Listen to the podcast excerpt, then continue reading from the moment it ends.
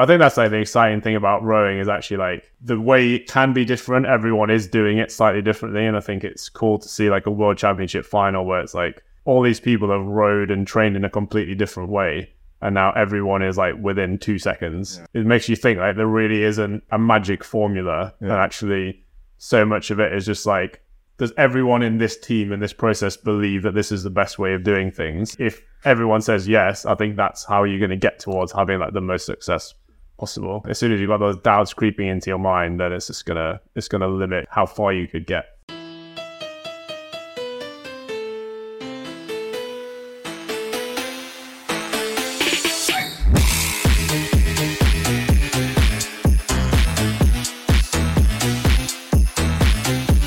Hey, what is up? Welcome to Last Stroke Counts.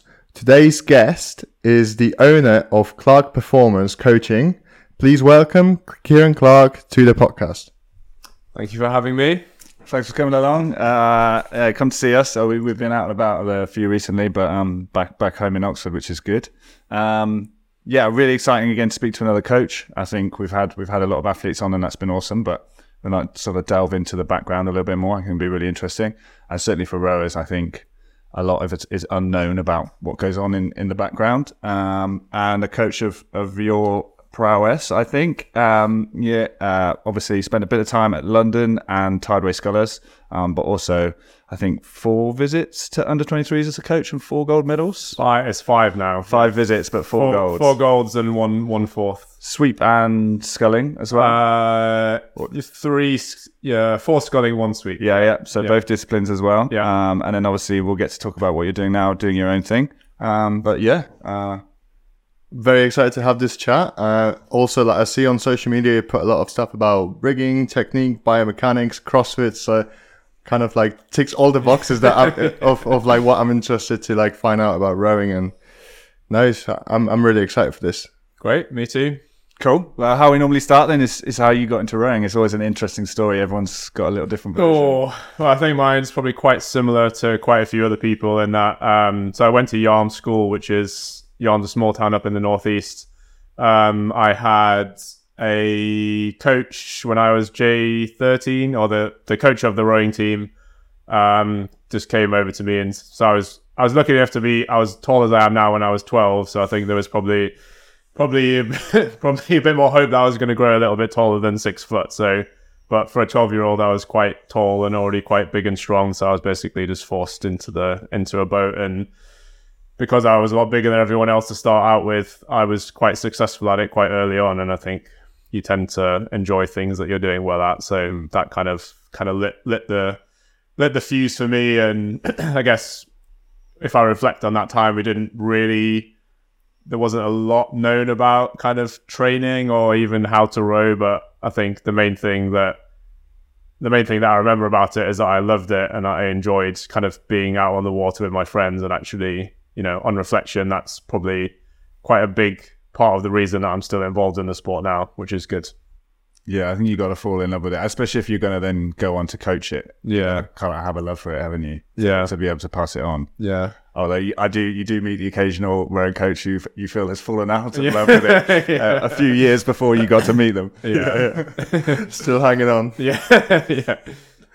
Uh, so then, yeah. So through school, like, so did you start to take it really sc- seriously at all- school, or still, like you said, just really enjoying? Yeah, it? not consciously. Um, I mean, we never like did trials of the J16 and 17 and 18, but like we didn't really used to erg. We if there was an erg test we did for trials, we'd come in at before school, so like 7:30 in the morning, and just do like the 5k at 26 or the 2k with like no prep and no real target, and Wow. most of them would blow up kind of halfway through and.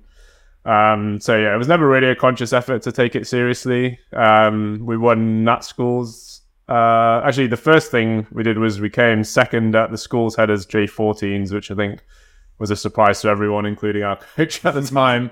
Um, so it was kind of obvious or clear that we had a, a semi decent year group at that time. Um, we there was only six of us, so it was quite easy to pick the crews. It was either a quad and a double or a four and a pair. Um, yeah, went down to Nat schools as J16s and won the four, which was good. Um, I think that was an, another big learning experience was that we thought because we won the four and Nat schools that we were basically nailed on for GB France. went down, went down to the trials, and then it turns out most of the schools that had obviously prioritized the eight were now in the fours, and we got beaten pretty badly. so, What year did you do? What year? uh, so that was 2002, I think. Okay. So. I did it. We did the try in 05 and hmm. it was even for Nottingham, it was bad. Yeah. The guy on the, I don't know why I did. The guy on the start line was like, he's like, he had like a real like attention, Yeah. and everyone just went like, yeah. yeah. go. And it was just like everyone was absolutely insane. races. Yeah, definitely. So yeah, it was it was interesting time because we were successful, but probably not successful by design. We just ended up doing quite well because we all loved it and we wanted to train all the time. So I guess we got reasonably good at moving the boat. I think if I look back now, it's not in the way that I would coach these days, but we just got good at doing Yeah. the same thing, even Find if the same thing way. wasn't right. So yeah, yeah. Find your own way to do it. yeah, Sport, More than one way. yeah, absolutely. Sport can move on as well when it comes to like technique or like what's Yeah. now the common accepted practice. Like even at the World Championships, you see like the Dutch are bringing out some of like a technique that's not really commonly used, like in the I guess the ex-Commonwealth countries like Yeah. the Australias, New Zealands, Britain's, Americas, etc. Mm. Well, we've talked about it as well. Like, look at any single skeleton and be like, "That's Yeah. not how you're told to do it." But they're fast, so they found a way. How to move a single fast. Don't go full slide. Yeah. Cut it out way earlier than you think you need to, and never sit up. yeah, exactly. Throw with a power C all the way through. Uh, so after school, like, did you want to take it further? Was something else on your mind? Or No, so I actually kind of stopped about halfway through my J18 year. Okay. Uh, went to uni, definitely made the most of being at university and not rowing. So um, didn't do any sport, was like studying, but definitely made the most of the opportunity of kind of being in Newcastle, having a lot of nights out on my doorstep. this guy's done a few Yeah. of them. Yeah. yeah. um, so kind of, yeah, I, I, I don't really regret it. I think it was good. Like at the time, I just kind of like, oh, I, as I said, I think because I was reasonably successful, like take that with a pinch of salt, like successful relatively to being in the northeast, yeah. and the standard of rowing was not really as high as it was in the southeast. Um, yeah, I went to uni, and then once I left uni, um, I got a job in a property company. Um, spent about two months there, and I kind of thought this isn't what I really want to be doing going forward. So I kind of said to myself, like, if I don't get out now, then before I know it, like ten years will have gone past, and I'll still be in this job that I don't like. Um, so yeah, quit that job, turned up at Tees Rowing Club having not rowed for four years, and then told James Harris, the coach there at the time, that I wanted to become a full time athlete and go to GB trials as a lightweight. Uh, bear in mind at that point I weighed about ninety seven kilos. so so um oh, sorry, it wasn't James Harris at that time, it was Nathan Adams. Um But what did he say to you? uh, he just basically said like, "Well, you, you're welcome to join in the program, but obviously you've got a lot of work to do and a lot of weight to lose. So, like, you know, that was as much as he could have given me at that time. Like, he wasn't going to take me under his wing as a star athlete, given that I had literally no track record of really being in any way good at rowing. Um, but yeah, got involved in a really good group there. I think that was kind of the same as when I started at school. Was that I just got stuck in. I just loved it. Um, it was a great group to be a part of at that time. I think quite a few of us have said since we left that environment, we probably didn't quite appreciate how lucky we were to be there and just You should uh, sh- shout out a few names. yeah, Talked about it before. There's a, Oh there's a yeah, bit of a we're just like yeah, people like Chris Body, Bob Hewitt, uh, Ben Rowe, Joe Ratton, Beth Bryan, Kat Copeland, many uh, kind of Ed Mace, Will Mace, all that, all that kind of era. So yeah, yeah.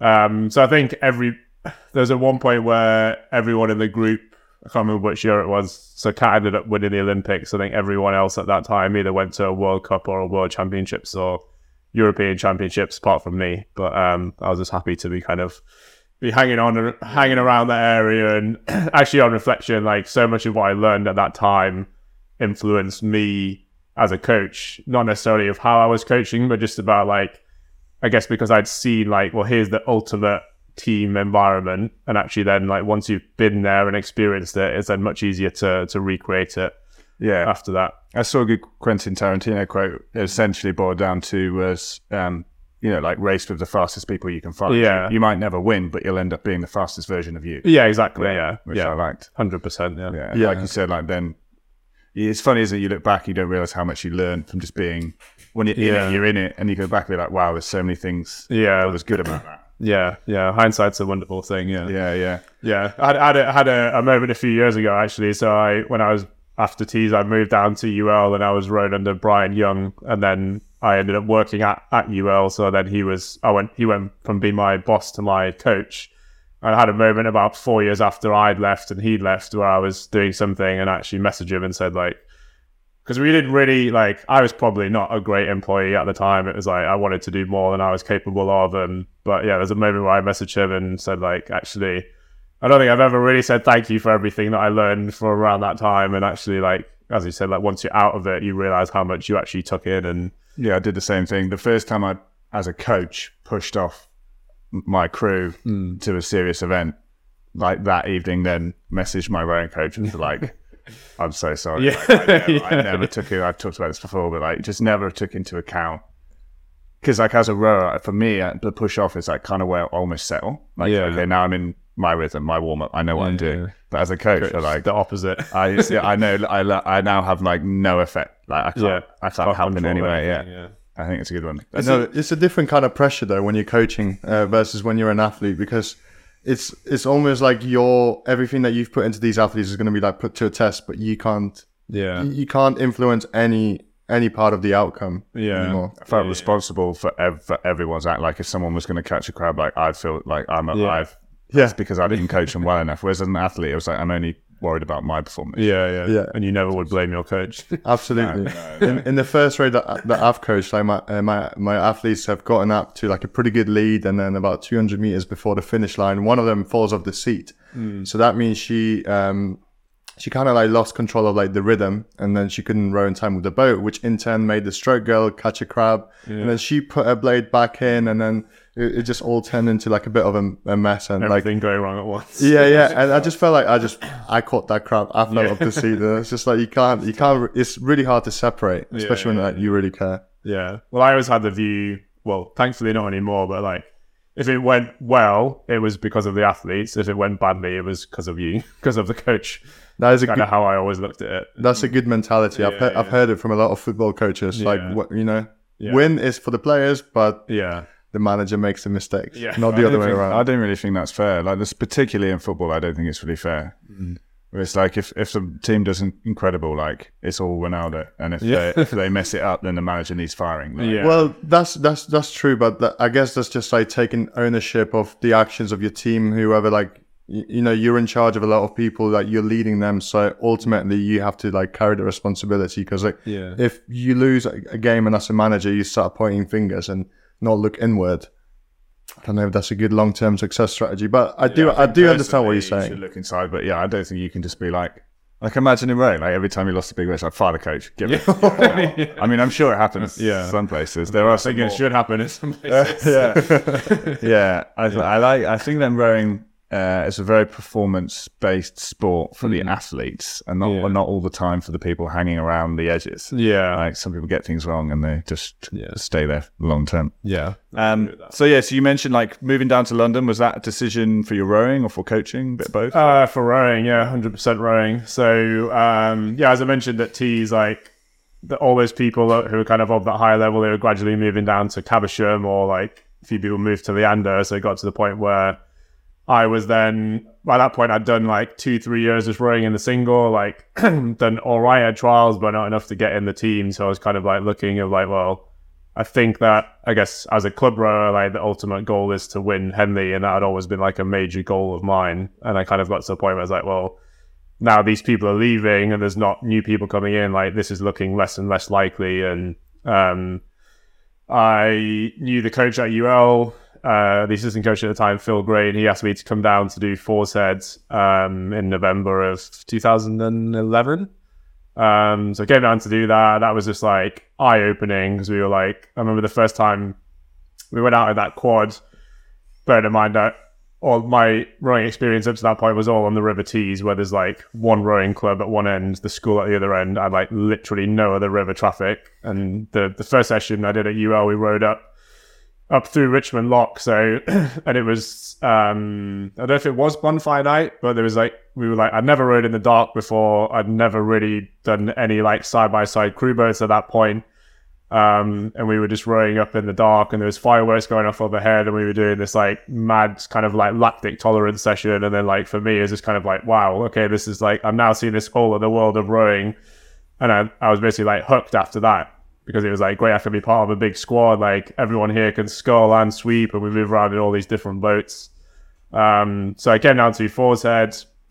I think I went home for like maybe a couple of weeks, and then I basically came back to UL, stayed in the bunk room, did the head of the river, ended up doing Henley, and then by the end of that year, they kind of said, "Well, we have this flat at the boathouse that if you want to live in here, you can." So so I basically came down for one race, went home for a week, and then then that was it. Moved Then- into the boat that was in that was it for the next ten years. Basically, I was then like, I was like, right, okay, I live in London now. Um, so yeah, came down for that. Um, Must have been a bit of a culture shock. oh seeing, yeah, like, all- yeah, yeah. Um, but it was like it was interesting because because I got to a point where I was good in a single, but it wasn't really by rowing that well. It was just because I was training full time and I was around all these other great people that I could push off. I just got really fit and strong, but actually going into those crews made me realize that like my skill level was still pretty low. And actually, there were so many good coaches at UL, like Brian Young and Phil and Rusty and David Sprague, David Townsend, a lot of those guys that have like been around the sport for a long time, and I guess and Chris George as well.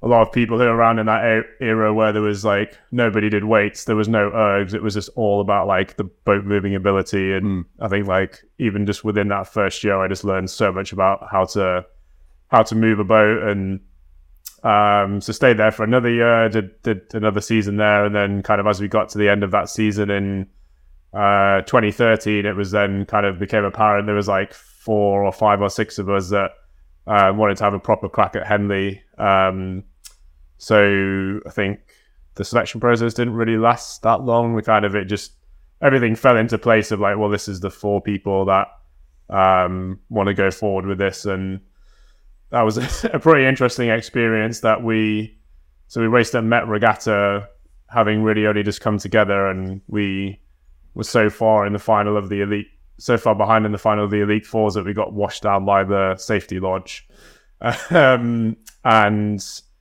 so we ended up beating Rob Roy, Rob Roy in the final of the Wyfold. Maybe I, can, I can't remember how long. Three weeks later, four weeks later. But I think that in that race at Met, they're about 250 meters ahead of us.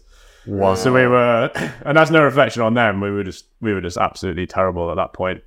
Um, and that was like in my mind when I think back, like we had ages together, but really it was like, you know, we've got three and a half weeks to kind of get this right. And uh, Chris George, our coach, came in uh, just before Marlow, so we literally had, um, yeah, two, two, two, two weeks with him. Yeah, not even ten days, and it was quite a nice crew to be in because we were like completely under the radar. Like nobody expected us to win. Actually, there was Did you pre-qualify? No. Uh, did we pre-qualify? Yeah, no, yeah, we did pre-qualify. Um, so we did all right at Marlow. Oh, so making the A final we, yeah, yeah, we yeah, came yeah. second in the senior four, Right. but then there was still the elite four above that. Um, but yeah, so I remember on the what it's called, like the Mystic Henley, the predictions. Hmm. There was only one predictor of Tyrion to win the Wyfold, and that was my that was my own. Yeah, yeah. um, but we had like yeah, we had a we had a good run through the regatta. Um, got a couple of like, you know, the draw was pretty good to us in that not that it was easy races, but they were like became increasingly harder but achievable. So I guess our Yeah, our, our confidence grew as we came through the regatta, and actually. You know, looking back, if we'd have just had two easy races to start with or three easy races, I don't think we would have ended up. Um, I think you always need a bit of luck at Henley. Yeah. I don't think anyone won without a bit of luck. Yeah, draw somewhere. yeah. yeah. I'm That was- said. that was also the fifth the fifth time I'd done the Wyfold, and I'd been disqualified once, knocked out on the Wednesday twice, and then won one race. So the furthest I'd ever got before that was Thursday. What did you get DQ'd for? Um, we clashed with Star Club before the end of the island, and it was actually the year before in in 2012. So we got yeah got DQ'd. Ah, That- so that was Time, time for a beer. that was pretty brutal. yeah, yeah. Um, so yeah, I think like yeah, as I said, you got to get lucky, and I think that was the year where just like everything that could have gone right for us went right, but equally we took those opportunities when they came and Absolutely, yeah, yeah. yeah, really paid Yeah. off. And I think there's a lot of things I've done in rowing that when I've achieved them, it hasn't been as good as I thought it would be. But Henley is the one exception where I'd watched so many like row TV video. Like I never watched any of the racing. All I watched was that moment where you cross the line and celebrate, and I was like, that was all I was fixated on. I was like, I want that, and I'm not gonna give up until I get that. And actually, like when it happened, it was great, but equally, like the five strokes before was like How much did you win by? a canvas. But did you know when you crossed? I knew we were going to win because we were level and then we were like just edging ahead. So it was like we had the momentum. Um, but yeah, being about to win and then winning, I was like, it was actually 10 times better than I imagined it would be. And That's like, awesome. It was like, because considering it was like four or five years of work to get there, it was like, it was worth it. I would have done the same, like, again, no, no, absolutely no question. So, I also won by six feet, but they were coming up so fast, and I didn't dare look. yeah. That that by the time we crossed the finish line, I put my head down. By the time I looked across, they were level, Yeah. and like no one really knew. And I, I, I don't know. In some ways, I feel like slightly was robbed of the being able to do that at the finish line. But I guess, I guess in my mind, it was like minutes before we found Yeah. But yeah. it's probably about ten seconds before people started cheering. You know what I mean? There's, there's just that point on the finish line. Oh my god, did we not? Did we Yeah. not do it?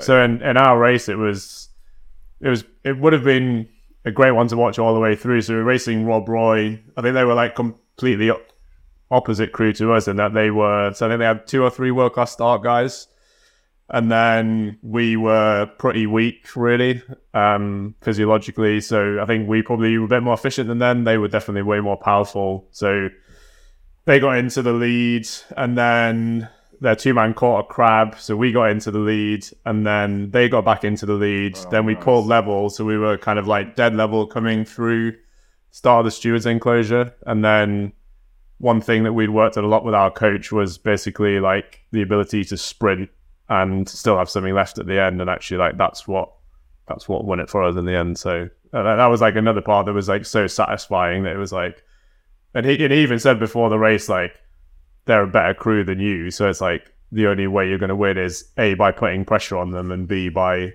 by being able to rate like 45 plus at the end, which is exactly how it played out. So Wow. We also we also got um, beaten by about two lengths by by Tadros Hill yeah, uh, met. Um, and then we went away on our training camp and yeah, ended up beating them just at the Henley final. But I think there's something to be said for uh, the focus of losing to someone you know you have to Yeah, beat, yeah. and also like a three week project or Yeah. a short project. You know, like an under 23 camp. Like yeah, I'm quite often at the under 23s thinking, God, we're only in it with three weeks. Imagine if we'd had six months. But actually, when you know you've only got three weeks and every Yeah, session yeah. counts and you turn up and you are absolutely focused, yeah. you can gain. So there's that honeymoon period, Yeah. you know, where like Yeah, everything yeah, could just go really well and then you just start. You just got so much Topping momentum out, up to yeah. that point. Yeah, So winning Henley, as he said, felt pretty incredible. yeah. Did you know you wanted to continue after this? Um, I hadn't really thought past the end of that race, to be honest. Um, I think, yeah, in my head, I, I guess I thought at the time, like, if you win, if we win, then that would be a good time to retire. But then, literally, as we were putting the boat away, I was already thinking about it, and I was like, I've just had the best experience of my entire life in or my entire rowing career. I'm kind of like, why would I stop? Yeah. Why would I stop now? Basically. Uh, I'm good now. I can do yeah, this again. yeah, yeah, yeah. It's yeah, it's funny because it like, I guess that ten seconds when you cross the line is like, as I said, that was worth the five years, but it it starts to kind of like fade pretty quickly, and then you realize like, well, my life isn't actually any different, and I'm not like I'm not a better human being for having done this, but yeah, I think it takes some people a bit longer. yeah. different people take different times. to Yeah, you definitely get looked at. Uh, I think you're definitely held in a higher regard once you've got a Henley medal. But Yeah. yeah. there was like people in the season after when I was like not taking it that seriously that were like asking me to be in these really good crews, and I was kind of like, I'm not at the level that you think I am. and I was like definitely the worst person in that crew that we won in. So yeah, it was it was nice to nice to be thought of in that Oh, way. that, that's the best place to be, though. Yeah. I spent so much of my career getting the last seat in the boat. Yeah. wishing that I could be the first seat. And Yeah. then when you're the first one in the boat, then you realise Yeah. no one's as good as you. Yeah. but if you're the last one in, it's the best boat you've ever rowed. Exactly. Yeah. Yeah. so it's a, it's a, it's you want, it's the one you want. Really. Yeah, yeah. So yeah, carried on for another season, kind of doing it, I guess, more for the enjoyment. Um, I think I was like pretty honest with myself at that time that winning a Henley medal was definitely the best thing I could probably achieve. How old were you at that point? I was 26 at that point. Um, so I'd probably already kind of like bummed around for long enough pretending I was a full time athlete that I kind of needed to do something about it and start earning some money and kind of get a proper job. So, um, yeah, started coaching at the American School in London. Um, and I was living at UL. So it was like I only had to walk downstairs to work, which was pretty good. Nice. But, um, yeah, I started enjoying coaching a bit more. Um, I was still doing some rowing, but yeah, kind of more for the enjoyment. And then, um, so that season, I had a few more opportunities to, I guess, be in boats at UL where I was more like the leader of that crew. Um, so either rowing in more like the second or third eight, or sometimes with like the non-students, and yeah, doing a little bit of one-to-one coaching as well. Um, and then with the stuff I was doing at ASL, I think that was when I kind of realized that like, okay, I do want. I feel like I could be a good coach, and I feel like I do enjoy the process of coaching and enjoy the process of working with people. Um, but then by the end of that season, we kind of got this pretty ragtag group of guys together um, to do a Prince of Wales squad and um, had some really good coaching. Uh, again, like quite last minute in heavily from Dustin, who used to be the women's coach at Thames, who was like, he was like game changing, like what he did with us in, in a couple of sessions. Um, that found us quite a bit of speed. And then, yeah, we ended up, we ended up having like nearly the kind of dream run again was like we were getting good races that we were coming out like just on top of and having a great time like we were still going out to dinner every night in Henley and like having a couple of beers so it was like there was definitely no no pressure to perform in that year at all which was just like a really nice way to That sometimes makes it easier. To yeah, exactly. Yeah, um, yeah. It had a really good race in the semi-final. Um, lost to the crew that ended up going on to get pumped by Leander in the final. So, so we still had our Saturday night out and still had a great time. And yeah, I think that once we'd done that, then that was like it was very obvious of like, okay, that's a good time to end now because I've really put minimal effort into this season and I've got a result way better than I probably should have done. So um, It's not going to get better. no, it's never going to get better than this. So, and then that was when I was like, okay, I'll now go into go into coaching, and then weirdly in, in October I ended up having a horrific back injury. I prolapsed a disc, so Ooh. actually that would have ended it anyway. So, but yeah, I've always like counted myself lucky that I got to end it on my own terms, and then getting injured because I know a lot of people have been forced to end their careers through injury, and actually Yeah. it kind of ends up not like haunting you, but I guess there's always a The what if. so yeah, exactly. There's always going to be a what if. Like, could I have done more? And at least I can I could end my rowing career saying like I could not have done any more than I did. So Yeah. that was a nice that was a nice place to be. So how did you end up getting a prolapse disc then after retirement? Um, it's actually well, basically I stopped doing any kind of stretching or core. Oh yeah. and then carried on like semi training and it was it was like funny actually now I read back so I was still keeping a training diary and like the week leading up to it and my training diary was just kind of like had to stop the erg back was hurting like had to stop running back was hurting oh. and then I um yeah it was literally just picking up a power clean off the floor like quite a lightweight and then it just went and it was quite scary because at the time I couldn't move my legs and I saw I, like I didn't know what was going on. I was kind of like, well, is that it now? Like, am I like am I paralyzed? Or Yeah, yeah. thankfully, one of my good friends, who's still one of my good friends now, who's a doctor, he was in the gym at the same time, and he was kind of like, I think you're going to be okay, but had to wait for. I had to wait for three hours for an ambulance. So I was just kind of like lying there on the lifting Wow. platform at UL, waiting for this ambulance to turn up. And there was about half an hour where everyone was kind of like, "Should we keep training?" And then, and then after like half an hour later, everyone just carried on. so everyone carried on with their weight session, and I'm just like lying, like half crippled on the floor, and you know, not really knowing what's what's going on. But yeah, it took, took Only in a rowing yeah, club gym. yeah, yeah. I think everyone was like, "Are you okay?" And I was kind of like, "There's literally nothing you can do to help me, so just you guys just." Carry on. Yeah. Wow, that's brutal though. But Yeah. it sounds very similar to a story I've heard about Oh yeah, mine went once. I'm doing power cleans. It's it's a difficult. Uh, did you feel it's like a cracking, breaking noise? in your back? Yeah, yeah. It's just- but I was trying to convince myself I hadn't hurt it that badly, so then finished my set, Oh, uh, which just made it work. Because you get like when it goes, it's almost a bit of adrenaline, is it? Yeah. It ha- it doesn't kick in for a while. And I finished the set and then went home, and then I couldn't move, and it's like, uh, yeah. it happens.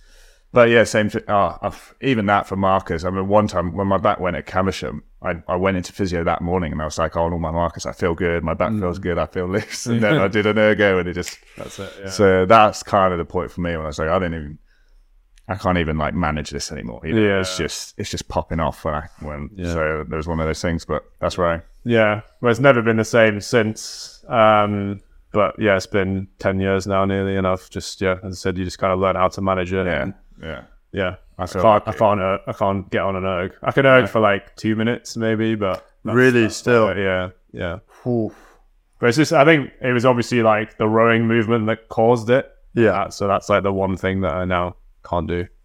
But it's also the one thing I don't really want to do. So, Or erging. so it's all good. Yeah. Yeah. So you said in terms of like coaching, you know, like you kind of found that you liked it. What what mm. like what specifically about it? Because I find it funny how some people kind of get into a sport, find doing that sport, mm. and like yeah, this is this is what I'm good at, this is what I love, and then some mm. people, I would say, almost like progress through it, Yeah. and then actually like no, it's like no, I was I was all right at doing it, but like Yeah. actually being on here and like this is where I feel like where I could make more of an impact than I could even doing it, which I think is kind of like an interesting yeah. perspective. Yeah, well, that's uh, exactly how I saw it early on. Is uh, like I think I could help people to be better at this than I was myself. Um, I just found like the process of helping people get better at something like incredibly rewarding. Yeah. And actually, like you know, five years earlier, it was like oh, I'm just doing this for myself. And actually, like you know, I hadn't really maybe seen the benefit in helping other people, or maybe just hadn't had had those opportunities. But yeah, as I said, that I think that that year I spent at UL like coaching and rowing was like quite a formative experience, in that I got to row in some crews where you know there's like Eight's Head in 2014 is the one that stands out where went into what was kind of like the third eight, which was like the bottom students and some of the non-students and uh, myself and Will Thompson, who was also in that Wyfold, we kind of like led that crew almost. And um, you know, in previous years, I'd kind of been like, "Hey, why are you doing this? Like, we need to do X and Y better." Whereas, like, actually trying to play that role of being the leader to help everyone else, I guess. I don't want to say like, "Oh, we're doing it really well, so you've got to do it like us," but it was more just like that encouragement or just having bringing that like positive attitude to the boat, and then A lot, a lot of it's just like uniformity, isn't it? yeah, exactly. Yeah, There's yeah. more than one way to do this. Let's do it this way. Yeah, Yeah. yeah, And we ended up coming 33rd at the head, which for that crew was like an exceptional result. And then I guess that was when I really saw the benefit of like, well, okay, here's here's here's an environment I could have an influence in, and then able to kind of get, you know, facilitate people working together. And I think like what I did well at that time, and then probably what some of my strengths are now is not necessarily the technical coaching. It's just like facilitating that environment that people like feel empowered or feel comfortable to kind of like put themselves out there to improve. Hmm. And actually, like that's what I still find the most rewarding. Yeah. actually just like you can see sometimes like it's people. I kind of had it this year with some of the under twenty three teams. Like people are almost a bit wary of it. I've just been like, why are you being so supportive and like encouraging you? Like this isn't what rowing is supposed to be. Why are you screaming at? yeah, yeah, yeah. Um, Did you did you draw that as any inspiration with regards to that from like your other coaches or from the experiences you've had as an athlete? Um, I think it's kind of like as we discussed earlier, it was like I had definitely seen that from other coaches, but maybe I just hadn't seen it at the time. And actually, like when you're an athlete, you're just focused on like yourself and like your own performance. And I was probably quite probably worse for that than some other people, but.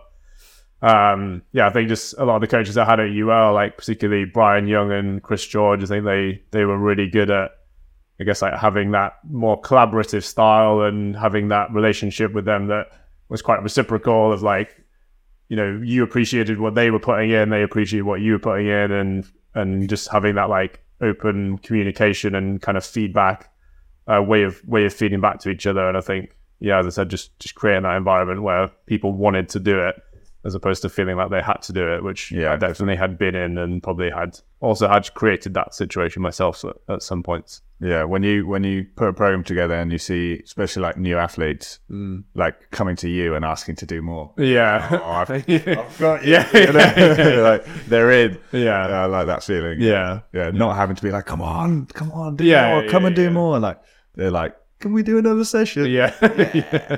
I like that. Yeah. Um. So then the move was to Tideway Scullers. Yes, yeah. So uh, yeah, that time. Um, so uh, yeah, at UL, I was like very much the third ranked coach, which was which is what the, the job was. You know, it was not like you know I I just had kind of ambitions above my pay grade at that time, so I was kind of like more looking for somewhere where I could like build my own thing and be more in control of it. And luckily at that time, um, Scullers were looking for a women's coach to develop their women's program, and um, so I went and met with the captain Miranda McLaughlin at the time, um, and she kind of offered me a great opportunity that was kind of like, we want to grow the women's squad, like we're investing some money into it, and we just kind of want you to take charge of this and kind of do it your own way, which at the time was like exactly what I was looking for. So luckily there was quite a few people graduating from UL at that time that kind of moved over with me. So I guess like we got that momentum of of building the squad quite early. Um, and yeah, as I said, you in charge? First job, fully in charge. yeah, yeah, yeah. Scary straight into it. Not really, no, because I was kind of like chomping at the bit to to to get something for myself, and um, I guess that's been a pattern like through my career. I've just been like, I feel like I've probably been quite good at seeing when there's a good opportunity, and you know, at the time, people were like, "Why are you go- why are you going there to be the women's coach?" Because there wasn't like at, at that time in the and maybe like the two years previous, like there wasn't a big women's squad and maybe they hadn't been getting the results like in in the in the in the public in the public eye sorry um so yeah it was good because i just go in do my own program did all the recruitment and kind of yeah just developed it like from there and you know, we were quite lucky with people wanting to join um kind of halfway through the season so we managed to get a good eight together for henley women's and then um, won the women's club eight at the end of that first year. So that Nice. was like a that was a quite a good kind of like it was always like a good statement of like okay we've done this and also the club had put a lot of money into buying new eight so we were really keen to race in the eight and obviously get as many people um, a chance of a medal as possible um, but that was just kind of like the crowning jewel and we got to a lot of semi-finals and even in some of like the senior events and the lightweight events we we performed quite well. Um it was like at that time it was good because the standard of club women's rowing is even in this was in 2016 was like it's moved on so much now that it was actually good because in that time yeah, there wasn't really anyone that had like properly taken it on at club level. Like even at that time, the under I think that year only had a couple of women, and mm-hmm. like we were kind of quite level with Thames, and there was you know there was there wasn't really like a standout club at, at that time. So it, there was a there was definitely an opportunity there to kind of like take it on and be like, okay, we want to put down this marker of like here's what we're about, like. We gotta, we want to recruit people. We want to train hard, and we want to aim to win at, at, at Yeah. Women's. Because at that time, like Henley Royal was just like a pipe dream for most club crews because you're trying to qualify in like the bottom end of the Remenham, and actually Yeah. at that time, like most club crews were just not at that standard. I think it's like the depth, isn't it? Like, so even plenty through my career, like Mm. men's, you know, oh, we we want to do an eight at Henley. We've got like six or seven good guys, and then Mm. Yeah. you kind of have to find one or two more. And that's Yeah. with it, you know, when the involvement on the men's side is much bigger. So in a women, you're trying to put an eight together. Yeah, There's, you know, oh, we've got four great, but then the, the standard was just Yeah. hadn't quite built up yet.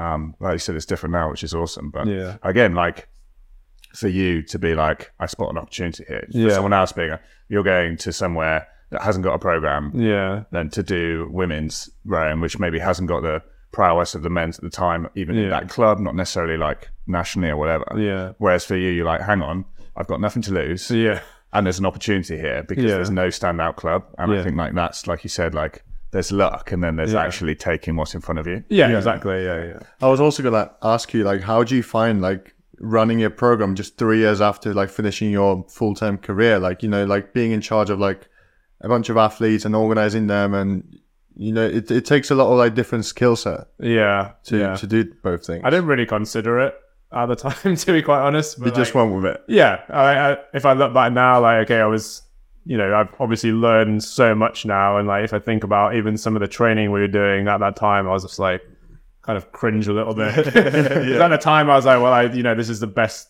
training we should do, and like, okay, yeah, I went in that with like coaching a group of women, being like, oh no, we're not going to do weights, we're just going to do circuits because circuits is the best thing to do. But obviously, like knowing what I know now, especially about like specifically like female physiology, it's like I can't believe that I ever said that that was the best thing to do.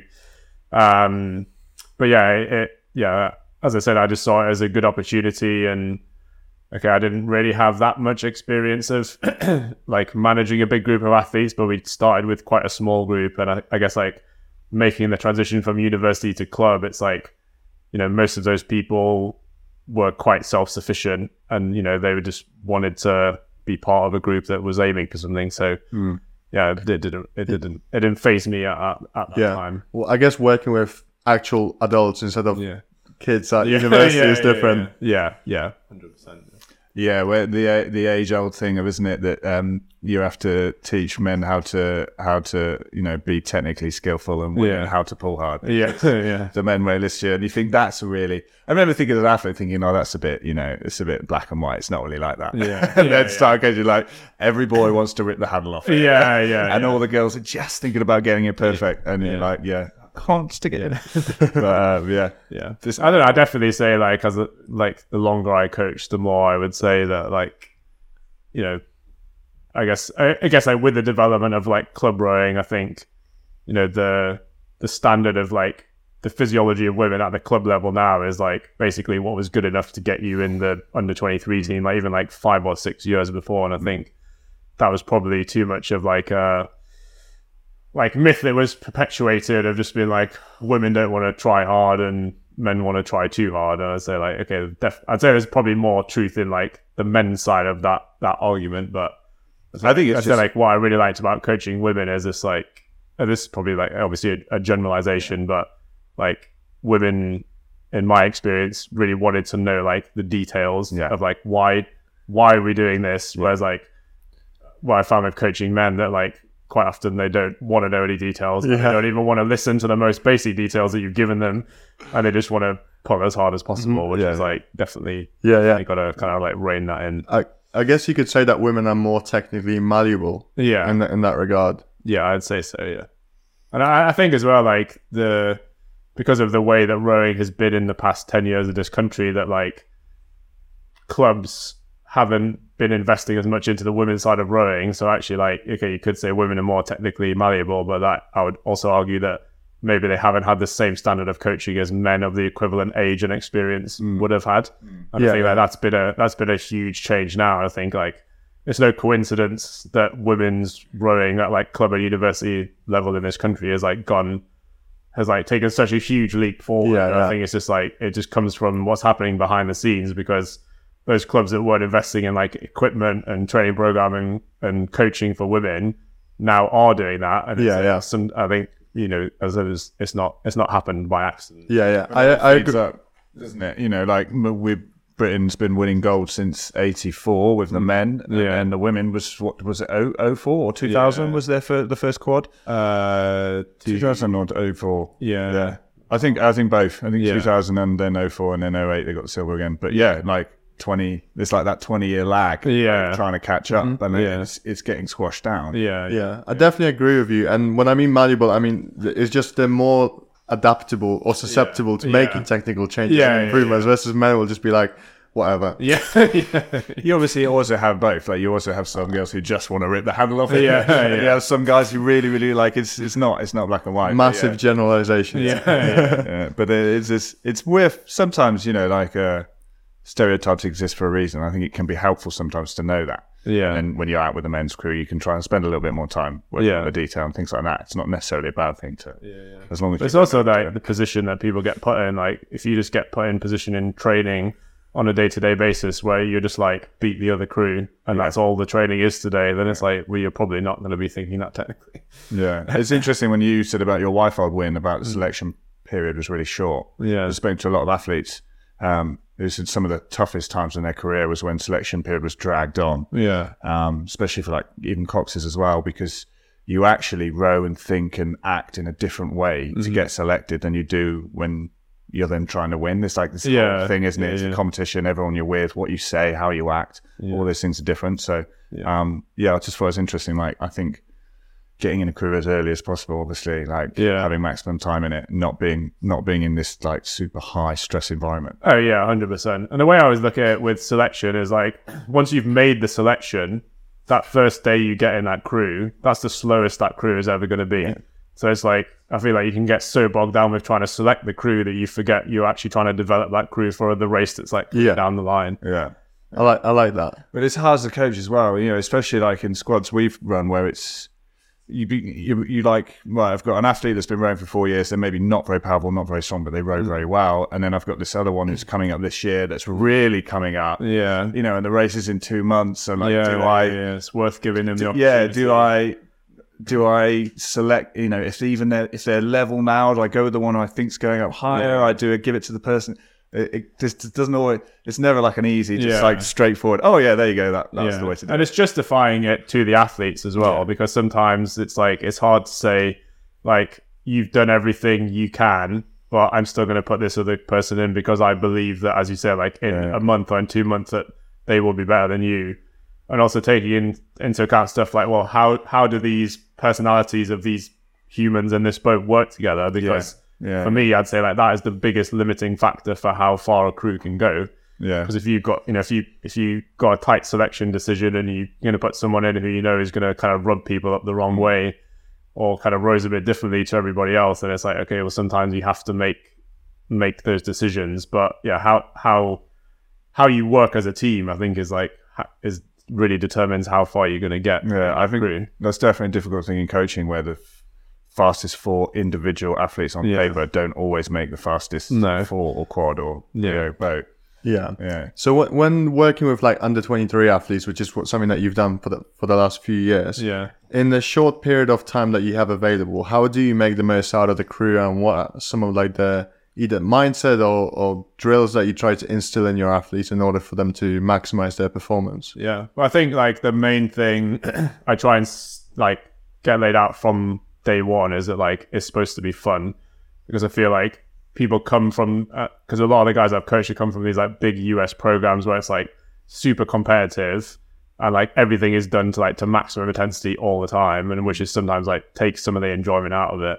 So like main thing is like it's it's supposed to be fun and we're all here to enjoy it because like if you like their athletic ability is not a question because like if you weren't a good athlete you wouldn't be here. We wouldn't be doing this project um and then the second thing i'll do is just like i guess try and collaborate with the athletes to work out like where are we right now so say if i'm putting a quad together i don't go in and be like this is how you row a quad we go in and be like okay let's have a look at it for two sessions and be like okay well here's two things that you all already do the same. So let's try and reinforce those good bits because you're already doing that.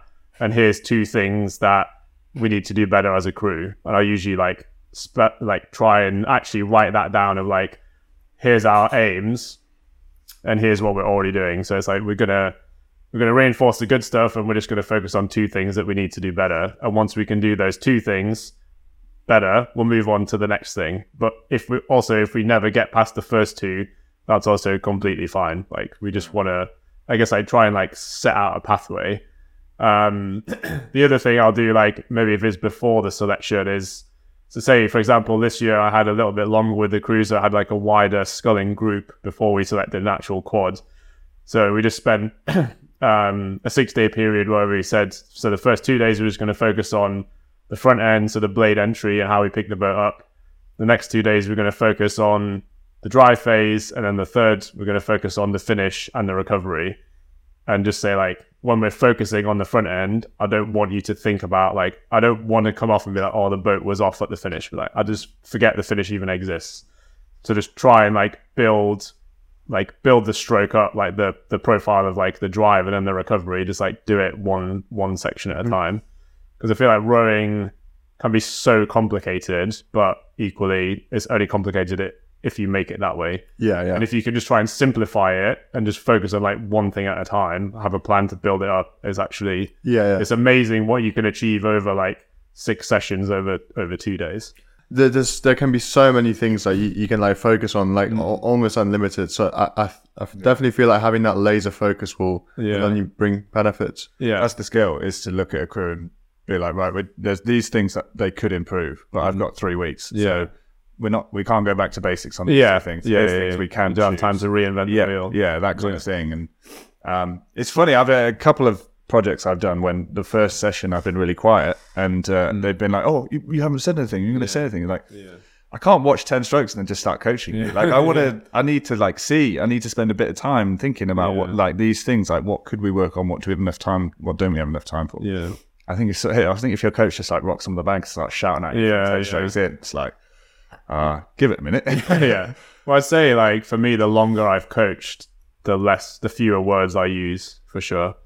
I just try and make everything I say as concise as I possibly can. I think it's yeah something again when I was coaching. You know, it's like. Oh, and also I've remembered like Yeah, don't, no, yeah, no, yeah, oh, and don't remember, oh, and don't forget to do that. And like especially like when they're getting ready, and don't forget to tighten your gates and make sure when you're on this. And then you're like, I'm just doing this for me. Like, Yeah. I'm doing this because I'm stressed, and actually I'm just confusing them. Yeah, Um, and like you said, like if you're working with under 23s and you're working with fantastic athletes, so yeah. Well, that's the skill with coaching. Well, not even coaching, just like teaching anything is like, can you make something really complicated seem incredibly simple, and can you get somebody to understand it in one second?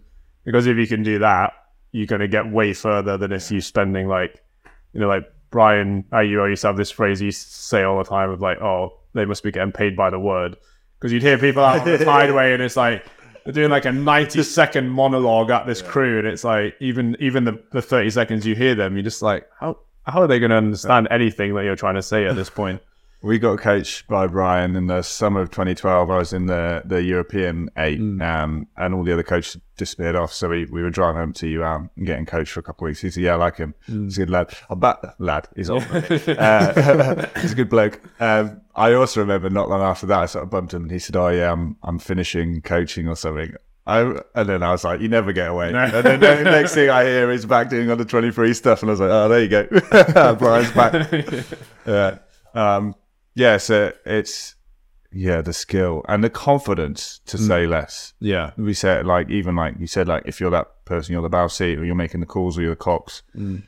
It's so it's very you haven't got a lot of confidence to stay quiet for a long time. Yeah. and it's something we said when we spoke to Jack. There was one thing that they they did the best sort of pre Worlds training camp. They were just like, right, everyone, shut up, Yeah. shut up. We're just gonna row. We just need to row. Just we're not going to talk about it. We're not going to do it. We're just going to get the miles in. Yeah. To have the confidence, just focus on it and not be like, oh, I felt this. Oh, that. Yeah. Because there'll always be something to improve. Yeah. but there's there's all there's probably be ten more things that you're already doing really well. So it's just like, Yeah. why focus on the one bad thing? Okay, like yeah, it does need to improve, but you know, I'm sure we've all been in crews where it's like you're rowing along and be like, oh, it's down on it's, you're picking one tiny little detail, but it's like, is that actually slowing us down? And it's like we're doing ten other things really well. Why don't we just say let's try and do that? uh, You know, try and I like the, a little bit. I like the one when you're spinning an eight and uh, seven will turn around and like, put it down on bow Yeah. side. And then two seats going, it's down on stroke side. You're like, what is this boat twisted? What's, go- what's going on here? It must be. it can't be down on both sides. I think we, But, but I think it all comes down to just like having that mindset of just being like, well, if you're trying to improve something, it doesn't have to be the rowing. It could be just like the teamwork. Was like, okay, there's just focus on what you can improve and reinforce that. And if if you just keep like anything in life, you just keep focusing on the negatives, then it's much harder to move forward with anything. Mm-hmm. Because I had that with kind of the under 23s, under 23 group this year. And it was like, we come off and be like, oh, well, this thing wasn't perfect. It's like, well, it's never, there's probably never going to be perfect. But here's, you know, we got better, you know, the speeds are better. We were more consistent. We were more consistent on the rate. The boat was flowing. Like, here's 10 other things that we did do better, but you're still focusing on the one thing that didn't improve. Yeah, yeah. It's, like, I- it's uh, not a good mindset to have in a team.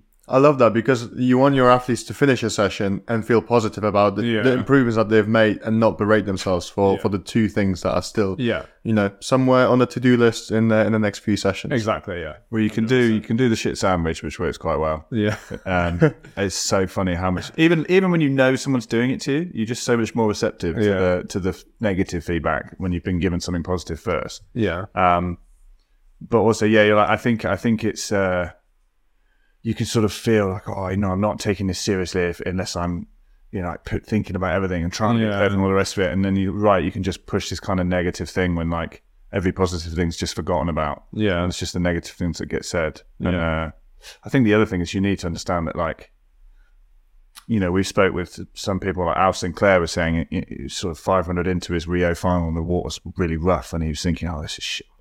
This is, and then go, actually, but but this is it. Yeah, this, this is yeah, this is the final now, and it doesn't matter if it's rough, and it doesn't matter if it's not perfect. Yeah. Like I need to do the best job I can do now, yeah. and still Never worry about trying to to again.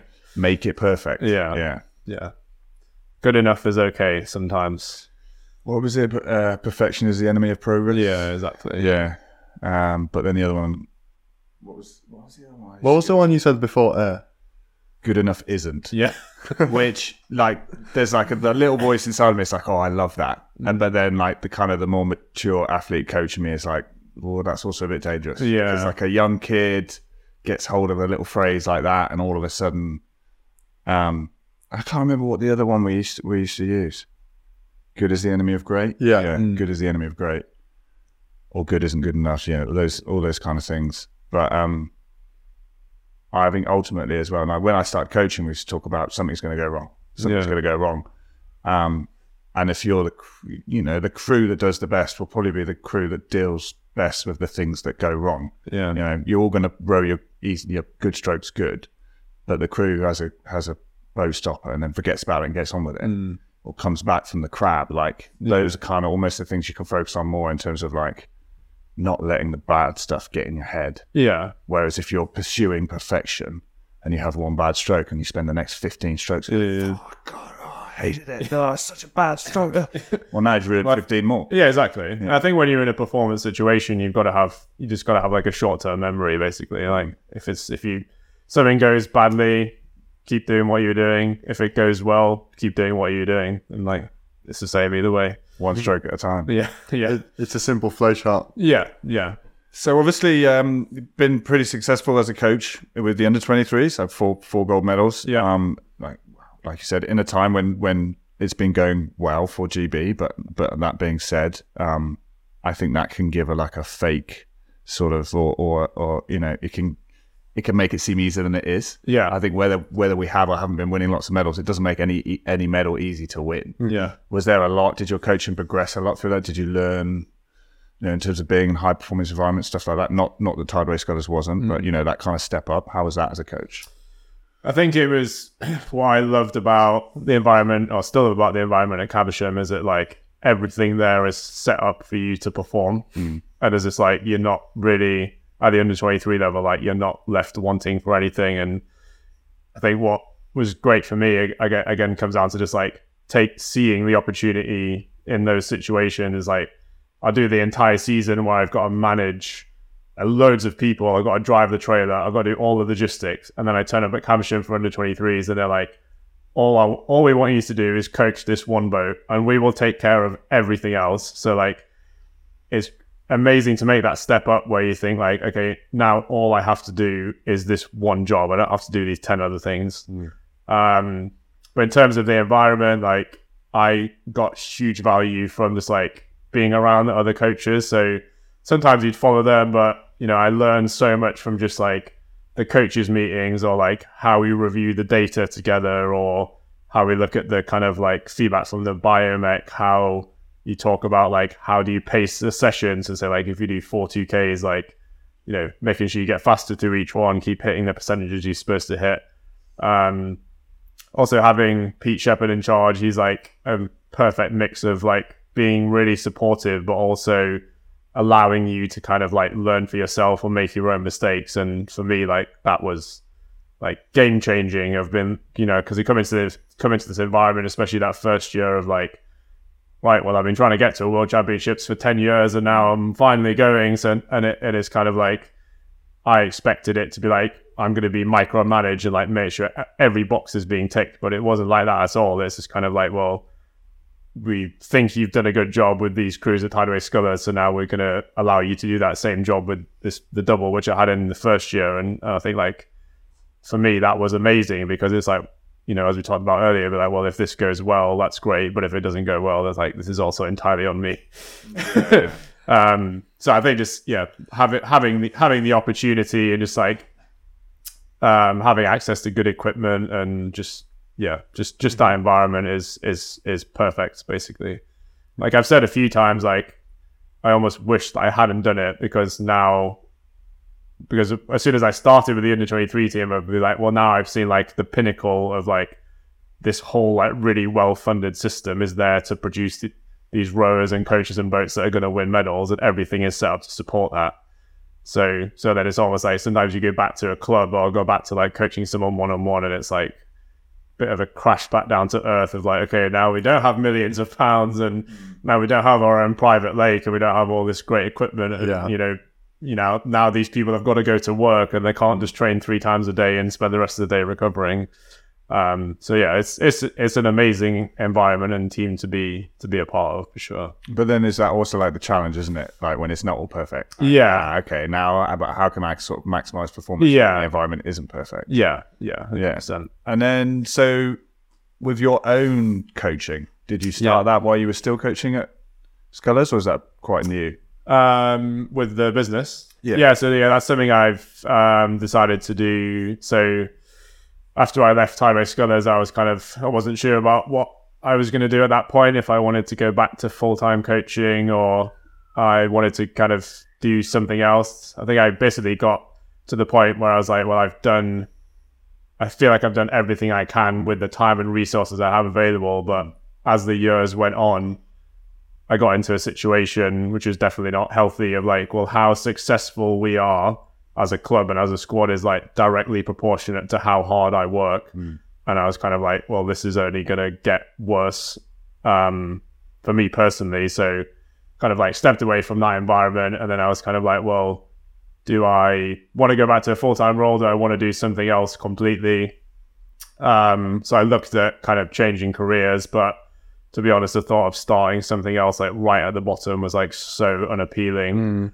Um, so they kind of looked at it in a different way of like, well, I have some decent knowledge and some skills. So then it's like, well, how can I actually apply that in a different way? Um, and I think because just from, I'd always tried to like share like knowledge and I guess like more like behind the scenes stuff of coaching when I was still at Tideway Scullers, and that was like very well received. A lot of people would engage with that. So I feel like I felt at that time like, well, here's another route I could go down because it still ticks the box for me of like I'm able to help people, but now I can like do it on my own terms. I can pick when I work and when I don't work and actually like I can get paid by the hour for it rather than getting kind of um salaried.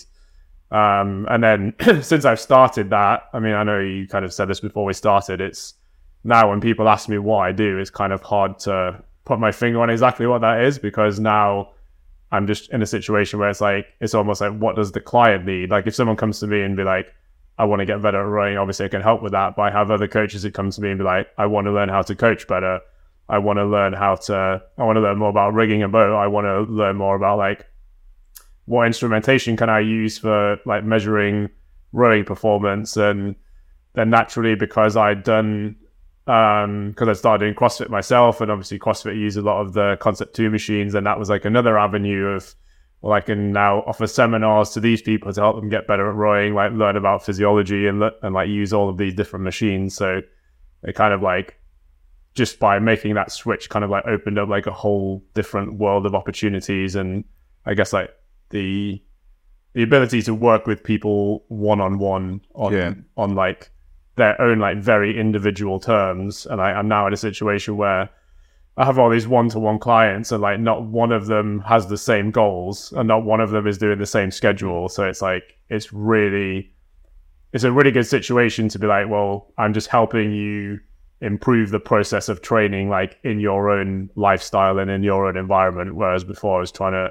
come up with a program that's trying to work for 80 people at the same time, which is like Yeah, basically impossible. So I think I found from a lot of coaches, especially me, like you, your first job will be as an assistant. So Yeah. as assistant at Leander as a, a coach, and uh, it's like I, I'm not writing the program. I don't have any responsibility. I just go out and coach, and Yeah. that's the fun. That's the fun bit.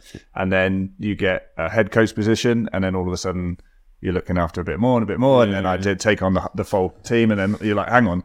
This bit that I love doing, I'm doing a lot of that. Yeah. I'm fixing launches and Yeah, rigging yeah. boats and training programs and uh, all this other stuff. I'm, I'm not really doing this thing that I like doing. And like, seems to be the benefit. I mean, I spoke to Jack Burns before and like, it's like you get to do all the cool bits, but you don't have to drive a trailer. Yeah. anywhere. and you don't have to deal, you don't have to fight fires with arguments between whose squad using which boat. and none of that happens. You get to just focus on the bit that's the fun bit, I think. Yeah. I can see the real appeal to that. Yeah. 100%. plus it's because it's working with like people with all those different goals. It must be like an exciting new challenge for you. Exactly. Yeah. Yeah. So with with everyone I work with, I kind of have like a two week onboarding process, and that's like me working out what they want, and like I guess a lot of times is them really working out what they need from me, and kind of like we can do this testing and have these conversations, and then it's like I guess like coming up with a completely different plan for each person. As you said, is like the really fun bit because most of the people I'm now coaching are not, you know, they're not trying to get to the Olympics. They're just trying to train like in a sustainable way around like work and having young kids and like okay some people are aiming at, at trials but it's it's amazing like how much more you can achieve where it, it's almost like you flip it on its head and be like well what how much time do you have available and what is your schedule like Yeah. and i will build you a program around that whereas like in a club system you're like training at this time Yeah. and you have to be here and if you're not here you're gonna have to do it on your own and i'm like you know i don't have the time to come down where you want to train at a different time Can be pretty unforgiving. Yeah. yeah, exactly. Yeah, and that you know, that's something I always struggled with when I was running a squad of just being like, you know, there's people that like be like, okay, I see that this isn't working for you, and I'll try and help you as best I can, but ultimately, like, you can't give 40, 50 people an individualized training program and a, and a one-to-one meeting every single week because there's just not enough, you know, I think also the progress. in, in the day. like I think it was Tim. Was it? Um, yeah, I think it was Tim who was saying, you know, if you if you coach an international athlete and they go three seconds faster in a year, you've Yeah. done amazing. Yeah, And if you're coaching someone at the start and, and they, you know, they could take 30 seconds off their 2K, Yeah. there's like so much higher progress. It's like a lot easier to see, a lot easier to manage and mark as you go through. And Yeah. it's a lot more rewarding, I think, to see Yeah. like a bigger change. Not that it's also at the other end, but like, yeah, it's just more manageable. Yeah. And more, I think, maybe enjoyable. yeah, definitely. Yeah, Obviously, the higher you get up in anything, whatever you do, the, the smaller the amount of enjoyment becomes. And yeah. you have to focus on the, the hard bits. Playing with a different level of margins and that Yeah, kind of thing. So, how much would you say data plays? Uh, how, how much of a role does data play in your training that you do now versus like when you were coaching rowing? um, for my own training or that I'm like prescribing to other people. Yeah, both, I guess. Um, so yeah, it's uh, I'd say like I, as an athlete, I definitely learned why data was important as I went through. Like I remember I was having this conversation with someone yesterday actually that like when I first started out, like my UT2, UT1, and like half hour split were like all basically the same. Like, every time I got on an erg, I was just like, right, I'm just going to pull as hard as I can at this rate. And it's Yeah. and you know I had a so I guess like you know and even at the time like my coach was saying like hey why don't you slow down a bit? And it's like hey look we've got this lactates done like yours is supposed to be two millimoles and it's like five and a half. Oh. Like, so it's like maybe you should just like slow down a little bit. And I'm like no no I know best. But um but yeah you definitely like learn those lessons of like why training why like a certain volume at a certain intensity is like how it all works in the bigger picture of like creating an effective training program. Um but yeah, I've definitely become a lot more data driven. I'd say like definitely since I started coaching. And I think like the chance to work with people like one one to one is is much better because like to say with all my clients now, like on a daily basis monitoring like their resting heart rate, their body weight, their sleep quality, like they'll do sessions where they're just going off heart rate with the screen covered and then you kind of get like one metric and then we'll do another session obviously where we'll just have a target split range and then you'll see the heart rate for that. And just yeah definitely hugely more data driven these days. And i think like it's very easy to see the benefits when you come to like the real performance of like the 30 minute rate 20 or the 2k and actually just like having done everything in the right zone like not accumulated too much fatigue when you don't need to like Mm-hmm. Doing your easy days easy and your and your kind of harder days harder it's like it's just just just comes from experience Makes sense. yeah Things see- like- seeing how that works together the speed that you can change things as well. Like in the team, it went on under twenty three camp or in the senior team. You know, if you're not if you're feeling a bit off, you go and see the team doctor. It's like, okay, well, what was what was your uh, uh, you know, how hydrated were you this morning on your little pot of wee, and like, uh, what were your markers for your sleep? What were your markers for you know how you're feeling? If you've got an injury, like how are your markers for your stretching, your signaling stuff? There's just like straight away you can make changes really fast. Yeah. just like so it's, it's sort of like obviously it's similar with like I don't know if you're accounting, you know, if you if you if you've got a small business and you cash up every single day and then you know on, and you've got the data from every day, then you know when things are changing. Because if you're only doing it once every two or three months, yeah it could you can you can only go two months later, oh, I'm absolutely binned. yeah It's like, oh well, you know, we could have done something about this a month ago, but we weren't like staying on top of it. So for me, I think some of that data is just like the speed that you're able to make changes, whether for, for better or Oh worse. yeah, hundred percent. I think like so many people in rowing don't realize like how much faster they could get by just ticking all the boxes that aren't actually training. Like I did a post about this the other day of just been uh, uh, like ticking the boxes, but also I think like their fulfillment in the sport could be so much higher because you know if you say if you do a two k test every three months and you, as kind of alluding to what you just say, like if you have a bad test, then and if all you're judging it by is that 2k mm. result, then you basically say like that whole three months up to this test, I've now put a massive cross by. yeah. But if you can measure things like you know like has your UT2 improved, has your resting heart rate come down, are you enjoying training? Like there's so many other things that you can measure and that you could actually focus on that would make you a better athlete. But I think we get we're so bad in in rowing in particular of just getting like so bogged down by like 2k performance half hour performance and then you just you almost put too much weight on it. And there's, mm-hmm. there's thousands of other metrics you can use to demonstrate that you've got better. And actually if you kind of flip it the other way try and improve all those little metrics along the way then the 2k and a half hour the 5k will be will take care of itself basically Yeah, yeah, yeah. and I think like so many, and, and again, that's that's part of the reason I'm doing what I do now is that like I've just have so many conversations with people where they just don't know about this stuff, Yeah. and actually like you know if you've got a coach who at a club who doesn't ha- have an interest in physio, there might be a great coach like technical coach, but they don't have an interest in physiology. They don't have any sort of background in the performance environment. They haven't worked with the team. But I guess more importantly, like they don't want to know about that stuff. Then then as an athlete that you've then got no you've got no chance basically of knowing that stuff because Yeah. you take every you you basically take everything that this person says as gospel but they don't know what they don't know essentially Yeah, yeah, yeah, Yeah. They don't even know they're missing it. yeah exactly Yeah. but I like- and it's not it's not hard to find that stuff out but it's like it's, it's only once you start to see the importance of it that you realize like how much difference it Mm-hmm. actually makes It's still like got to the point. There's almost too much. You sometimes are having to wade through a lot of. Yeah. You know, oh, someone said this or something. Yeah. Like I found compared to when I rode my.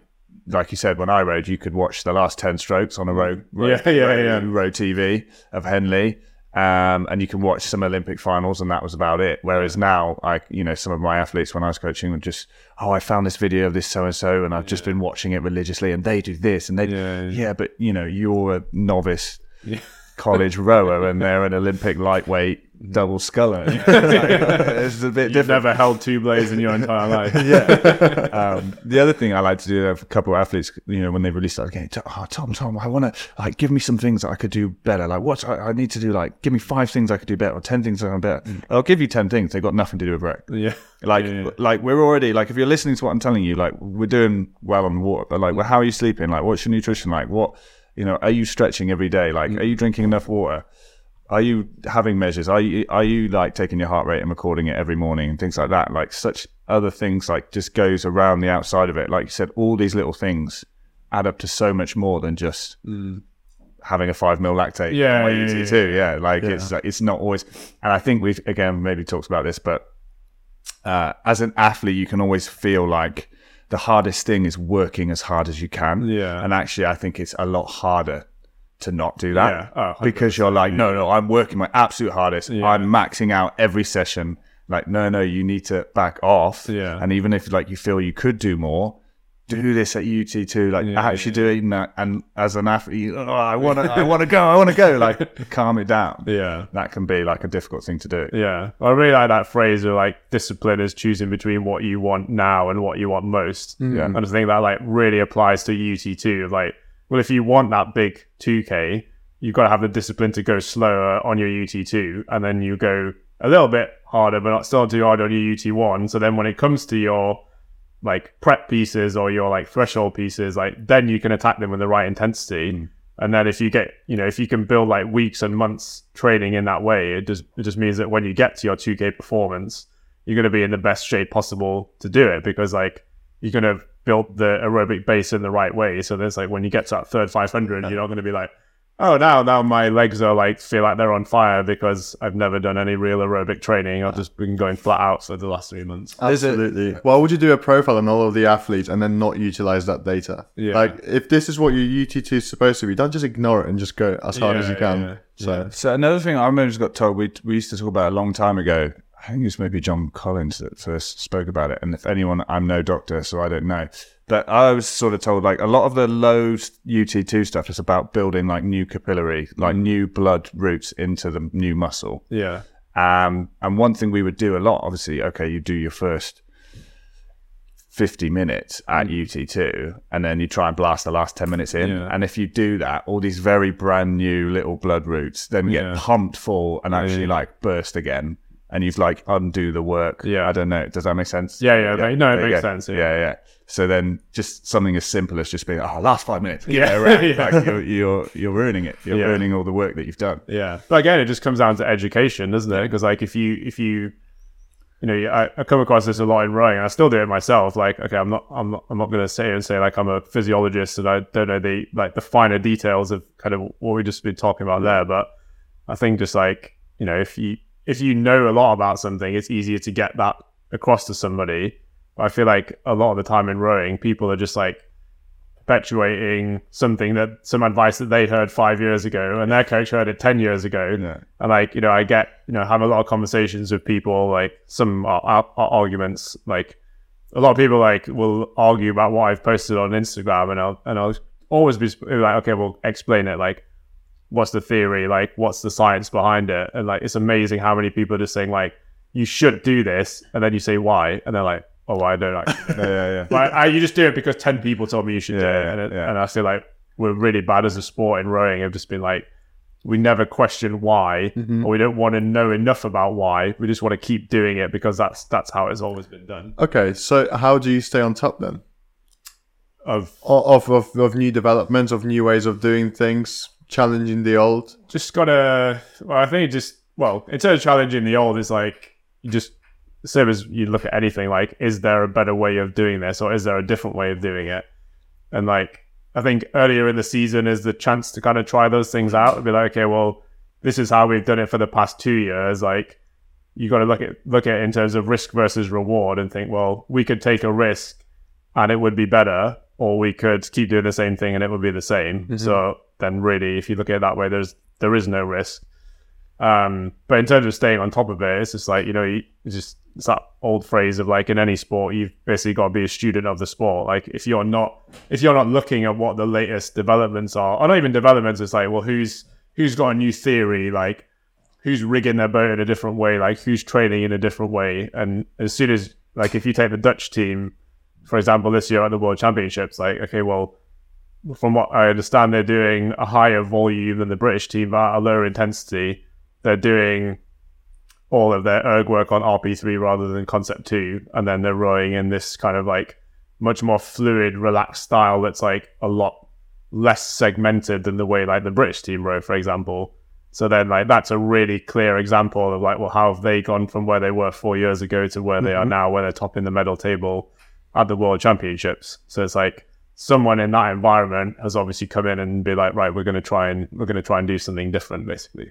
Yeah, like standing still is going backwards. Yeah, exactly. Yeah, yeah, The wave's always always then- moving on. yeah. But maybe not the rowing world. I feel like sometimes in rowing, like standing still, you can kind of kind of get away with it.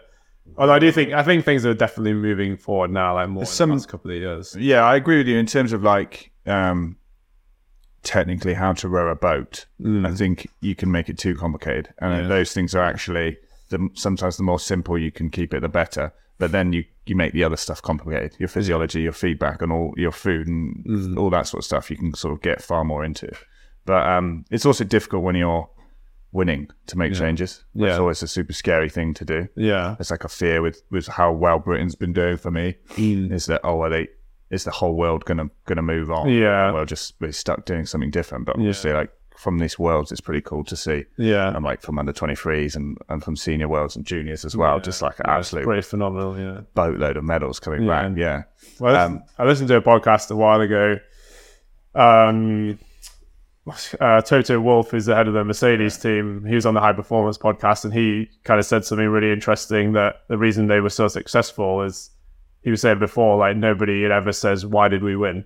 He said, if you lose, you go straight back to the drawing board and be like, "Oh, what could we do better?" But he said that normally, if you win, it's like, "Great, we won." It's like job done Yeah. let's all go out and celebrate. And he said one of the reasons he thought that that Mercedes team had been so successful was that it was like, okay, we won, but why did that happen? And still, like, what can we do better? And I think like that's that's what makes like elite teams have like a sustainable run of success. Is like, as you said, like you can't stand still. Like winning isn't good enough because as soon as you've won once, then you've then got the target on your back and everyone's trying to beat you. Yeah. So like you've got to work hard to stay ahead of the game. I absolutely love that. I've always said that like you kind of win to forget. Like the the this weird, you know, like even I got to a high level, but for me, like the pleasure of winning was like mm. I I don't now have to dissect that in my head for the next six mm. months. Every time I go to bed and close my eyes, be like, Yeah. what could I have done better? And then da, da, da, da. Yeah. like the winning was like, oh, we we we did it. We did the job. Assuming that you won in the way you want it, you win it too. You know, sometimes maybe if you didn't win by as much, or there's a there's a plan further down the line. Yeah. But in terms of sort of winning Henley, when I did, it was just like, oh, I don't. Yeah. My my head isn't gonna beat me up for it. Yeah. But like you said, like even then, that next level, it's like, okay, but still, can you go back? And what could you have done better? It just all comes down to like pushing boundaries and, and Yeah. how, how, how fast you wanna you wanna improve. Yeah.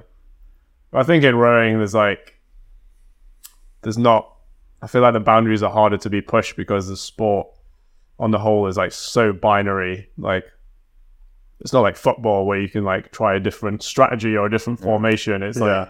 really, it's kind of like, well, how, yeah, how do you get this piece of carbon to go fastest from A to B? And it's like, as much as you can change, like the basics are always going to be like be set, like row long strokes, move together. So it's like there's not. I feel like it. There's not as much scope to. You know, there's never going to be like a a Fosbury flop of like you're never just going to change the game completely. Be like, I've come up with this completely new stroke, and now we're gonna we're now going to beat everyone by miles. Yeah. But I think that's like the exciting thing about rowing is actually like the the way it can be different. Everyone is doing it slightly differently, and I think it's cool to see like a world championship final where it's like you've got six crews. It's probably more apparent in the singles, obviously, where it's like all these people have rowed and trained in a completely different way, and now everyone is like within two seconds. So it's just like it makes you think like there really isn't like a magic formula, and actually so much of it is just like do we believe does everyone in this team in this process believe that this is the best way of doing things Yeah. and if you if everyone says yes i think that's how you're going to get towards having like the most success possible because as soon as you're asking questions of like is this the right training is this the right way to row are these the right people i want to be in a boat with like Yeah. as soon as you've got those doubts creeping into your mind then it's just gonna it's gonna limit your like how far you could get Okay, so here comes a question. Do you then believe in fitness over technique? Um i would say it's 50-50 for me Yeah. although mm, Because Yeah, it's a good question. So the way the way I would like look at it is think like if you think of like fitness level and efficiency level as like a bar, like if your efficiency level is really high and your power drops a little bit, you're probably still going to keep quite good boat speed. But if your power is really high and your efficiency level drops, then I'd say like that's when your like boat speed is going to fall off a cliff. Okay, So I think yeah. I would probably say like yeah, okay, technique is still the most important factor, but it's got to be backed up equally by physiology. yeah, like a fish there's a there's a minimum a level of efficiency Yeah. efficiency can only drop a small amount. Power could drop more if you're still efficient. Yeah. So I'd say like you just going back to using the Dutch team, I think they're a good example of this year at the Worlds. Like, what was the worst result that anyone in their team got? I think it was like a fourth, fourth place. Wow. So I, I, I have to check it, but like I don't recall seeing many boats lower than that. And I think then that's like the test of then like, well, if they're all rowing at this really efficient level, then is that boat that came fourth just the one with the worst physiology of, of the team? Mm-hmm. And actually, then if you look at some other nations that maybe had some people that were like really strong but not that efficient, then they're going to end up probably a little bit further down down those rankings. Yeah. But for me as well, then you've also got the added one, which is kind of the je ne sais quoi, as they say. Um, it's like the mental boost. So I think I'm right in saying, like, biomechanically, the most efficient, fastest way to row 2K, which should be to do all 500 at the Yeah, exact same speed, Yeah. right? Yeah. And that should be the best way to do it. Yeah. But that means you're probably going to be like five or six seconds off the pace coming through 500. Yeah. And there is something, I guess it probably is quantifiable, but there is that, that mental advantage of sitting up that makes that obviously it is enough of an advantage that there aren't many crews ever that have tried to just do that Yeah. flat pace. Yeah. I know there are some that have. Well, you need like unbelievable levels of confidence to Yeah. do that. Yeah. I think like the Kiwi pair Yeah, and yeah. the Australian pair are probably the two that would spring to mind the most. Yeah. Always down at, at halfway. Yeah, but just and like miles down. Yeah, yeah, yeah, it could be. but then just yeah, Yeah. exactly. Conv- definitely having confidence. But then, then that's so then that he said even there, there's an area where you know could be explored a bit more. Yeah, Whether what whether how much that mental benefit yeah, could be overturned by a perfectly efficient race. Absolutely. Well, I mean, as someone who comes from like Poland and has had to like learn a new way of rowing, like following the British example, it seems to me that British technique is kind of like the epitome of efficient rowing. You know, mm-hmm. No wasted movements, like using perfect, using a levers perfectly, like the strong. Obviously, as the stroke progresses, you use the legs, you use the hips, and then Yeah. arms, etc., like all in that order. And then you can see at other countries who aren't doing quite so well, for example. And then I would probably say that maybe they're lacking technically, uh, but they're probably like more powerful. So I think uh, it also like really makes sense what you said that you, if you if you, if the power and the fitness is there and, the efficiency is kind of lacking, you are going to go slower, but not the other way around. So mm-hmm. I guess what I'm trying to say is that you could look at a crew like the the Dutch, um, even the singles sculler, mm-hmm. who's beaten the Olympic champion Emma Twigg. Mm. That was a pretty big win. Yeah, it's a massive About one. margins, some, there are still some big margins. Well, well, that's what I mean. It's not exactly what I'd consider classically the perfectly efficient rowing style. Yeah. So, like, how do you how do you balance that? Really? I guess it's like if it's well, if you're in a single, it's it's it's testing different ways of rowing and working out what.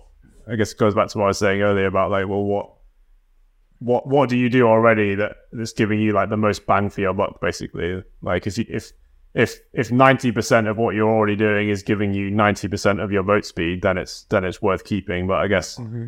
Really what we're talking about is like how do you find those those last like the margins that give you like the last one or two percent? Um but i guess it you know there's there's so much more there's so many more systems available now even at like the club level. So like before it was kind of like well how do you measure your speed? It's like well we're going to go to Dorney and we're going to do like a couple of 2ks and we'll do one at this rate. And so it's like okay well we did this this speed at this rate this speed at this rate so that's good. We're getting faster but mm-hmm. do you think that now even your average club crew can go and be like okay well we did we'll go out and do a 2k at 22 and then one at 24 and one at 26 and then we'll be like okay well here at this point we can take a 500 meter and we can say here was the boat speed but we can also say like here's how many watts we were putting down as a crew like here's our catch slip here's our finish slip like here's the acceleration trace of the boat you know here's how yeah from that acceleration trace we can say like well how well were we rocking over like how mm-hmm. well was the boat running so once you've got all those info- all that information, like you basically keep one thing the same, which is usually the rate. Yeah. And you then say, well, how if we manipulate all of these other variables, like if we do the same power at this rate with less catch slip, is it going to be faster? Well, like hopefully it will be. Yeah. Um, or if we have the, if here have everything else the same, but now we're going to like rock over twice as fast, is that going to make the boat faster? And it is like, you know, if we rock over faster, we get a bigger acceleration by quarter slide, but we get a massive deceleration into full slide. Yeah. Is that a faster way of rowing? And I think like that's really where you're going to get those extra one or two percent. But I think that's probably a big reason that a lot of club crews are getting so much faster. But equally, like for the example of the Dutch female sculler, like if if you only have to work that out for one person, then that's how you know you can you can test all of those variables, and I feel like that's how you can come up with that that most efficient way of rowing. And I mm-hmm. think you know I I've definitely been guilty of that in the past. Have been like, is you know that doesn't look like an efficient way of rowing, but then it's like, is my eye the best judge of efficiency? Yeah. Definitely not. Yeah. Yeah. And that's what I think about using like biomechanics telemetry. Like it, I would, I'd always say like, okay, maybe I can say 95% by eye. That's what it should look like. But you need to measure that last 5%. But then, you know, if you're talking about a 5% difference in boat speed, you're talking about a difference between winning the Olympics and, you know, not even Making- getting near, well, not even, not even qualifying. Yeah, like, not yeah. even getting anywhere near. Like you're talking about a difference between an Olympic crew and a club crew. Is, That's true. 5%. yeah. Yeah. It will be. I love the scientific approach to, Yeah. to rowing and trying to trying to make the boat go Go on fast. then. I'm pretty bad at maths. What's the difference between 520, Yeah. which is like Olympic eight Yeah. gold medalish kind of time, Yeah. and then and then what do you what can you what are you winning Like, like Thames Cup in like five forty. Well, yeah. five forty. I think it used to say like five forty, you'd be guaranteed to win the Thames Cup, but I think it needs to be a bit quicker, maybe like five thirty six. So what's twenty? So like so so the so the GMT for men's eight is now five fifteen point five. What? So girl, that's a gold medal time. Um, but so that's hundred percent. I think off the top of my head, like five forty is like a ninety four percent, 93, 94. okay. So Wow. yeah, So five percent off Olympic gold is Thames yeah, Cup. yeah, yeah, That's scary. That is incredible. yeah. Jeez. So that means the ladies plate are even closer to the the Yeah. Olympics than we might think. Yeah. But if you think like, so I was at Duisburg Regatta in May, and obviously Brookes won the ladies' plate at Henley by a foot, and in Duisburg they went five twenty nine. So that's like um, a hot like I don't know what that would be like 96, 97 percent. Okay.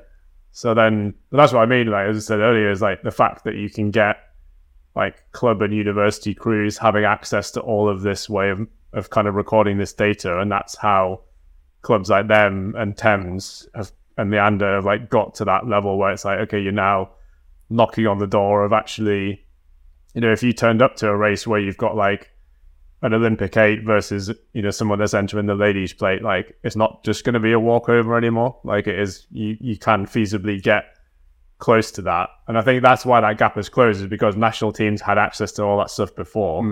And uh, you know, if you go out on an average date, like Saturday morning on the Tideway now, like the amount of crews that are rowing around with like telemetry on or like Yeah. s- screens getting live feedback, and it's like it's the the whole like that side of the game is like changed so much. GPS stroke coaches Yeah. and things like that. Yeah, Before it's exactly. like you're trying to get your impeller right. Yeah, yeah, exactly. Yeah, It's like so like you're you're downstream and you're upstream Yeah. time, like, Yeah. trying to average them out. God forbid you put a seat pad on because then the magnet won't connect or something. But it just makes so say if you take like training on the Tideway for example, like as you just said, you can't measure. You but before telemetry, you couldn't measure how fast you're going or how hard you're working. So you're just going off feel. But it's like, you know, if you've got an eight now, it's got the the peach system with the screens on. Like you just go out and be like, right, your UT2 watts is 220, and you just go out and run the whole session at 220, and it's like, well, then you know that you had the most consistent session possible. Whereas like you go out before and be like right, we're going upstream. So like now it feels like the water's moving a bit quicker. So now we need to work harder. And then you're coming downstream and like, oh, we're going so fast in relation to the bank. So I'm just going to like back off a little bit. And, mm-hmm. and I think like, I always like use the example of like, well, if you did a 2K erg with no screen, it wouldn't, it probably wouldn't be very consistent. But before telemetry came onto the scene, that's basically what we were all doing. And now like, if you look at like the A final, of the Champ 8 at Met, like half those crews are going to have like live feedback of like force curve and watts and everything. So it's like, well, that's that's why crews are starting to get so much quicker, hmm. and also why the gap is getting much closer between all of the top crews, like even in the UK. But in the information age, then suddenly too much is then how do you wade through it? Yeah. Uh, so for you, how much time do you spend looking at it? How like as a percentage of your eye versus telemetry? Yeah. What are you going on in terms of coaching? So when I've used telemetry, I've just had it had it in just have it have it recording while we're rowing. Um, I'll tend to just focus on one thing at a time, and that could be something for the crew. So like you could be saying like, okay, we're gonna we want to improve or we want to reduce the the deceleration on the boat into the front, so we're going to try and move in a different way on the recovery. Or it might be that you know somebody has a somebody has a lower lower wattage output than the rest of the crew. So instead of just saying like I want you to pull harder, you can be like, okay, I want you to reduce your catch slip and increase your rate of force production. So like how how quickly you're getting your legs connected at the front. Um, but I think like the way I have used it and will continue to use it in the near future is just to reinforce the points that you're coaching. I think for me, it's really useful that like you know it's the, the thing that oh it's like the classic thing you laugh at someone for with oh you're not getting your blade in. And it's like okay we can all have a good laugh about it.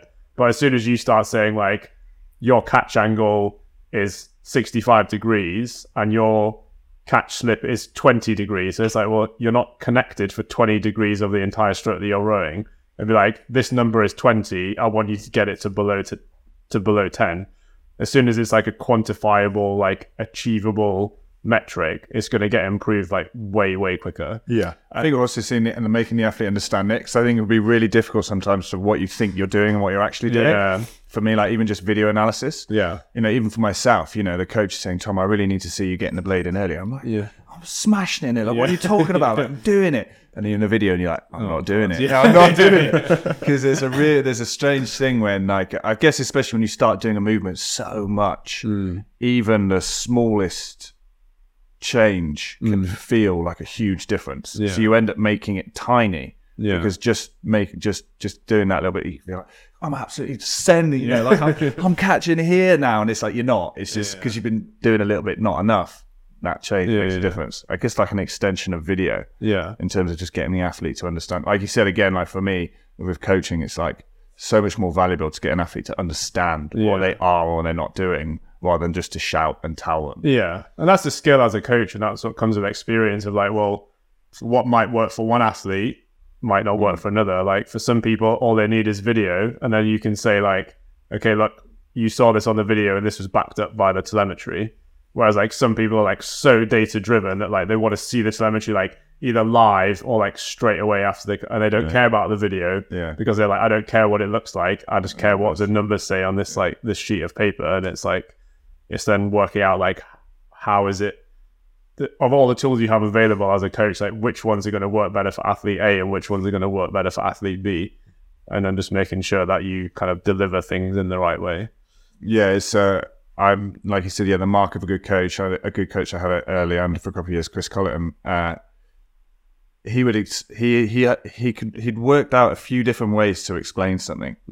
So he would explain something you want to do from it, you maybe wouldn't quite understand, and then he'd kind of work it out. So you stop it again and he explain it in a different way, and then you stop again and explain it in another, and then you're like, Yeah. that works for me. I get now, I get it because Yeah. it's like different people pick up on things differently. So that's the skill of a coach is to be able to or to be able to like yeah get through to your athlete but also just it's different one thing again like being in uh, taking control and uh, you know having 20 30 athletes in front of you and telling them the plan for the day and then having pure silence yeah like you don't get much feedback No, from an athlete do you not. you're like talk and talk and talk and talk like, yeah yeah okay and then just like, I, I'm gonna need someone to like make a noise.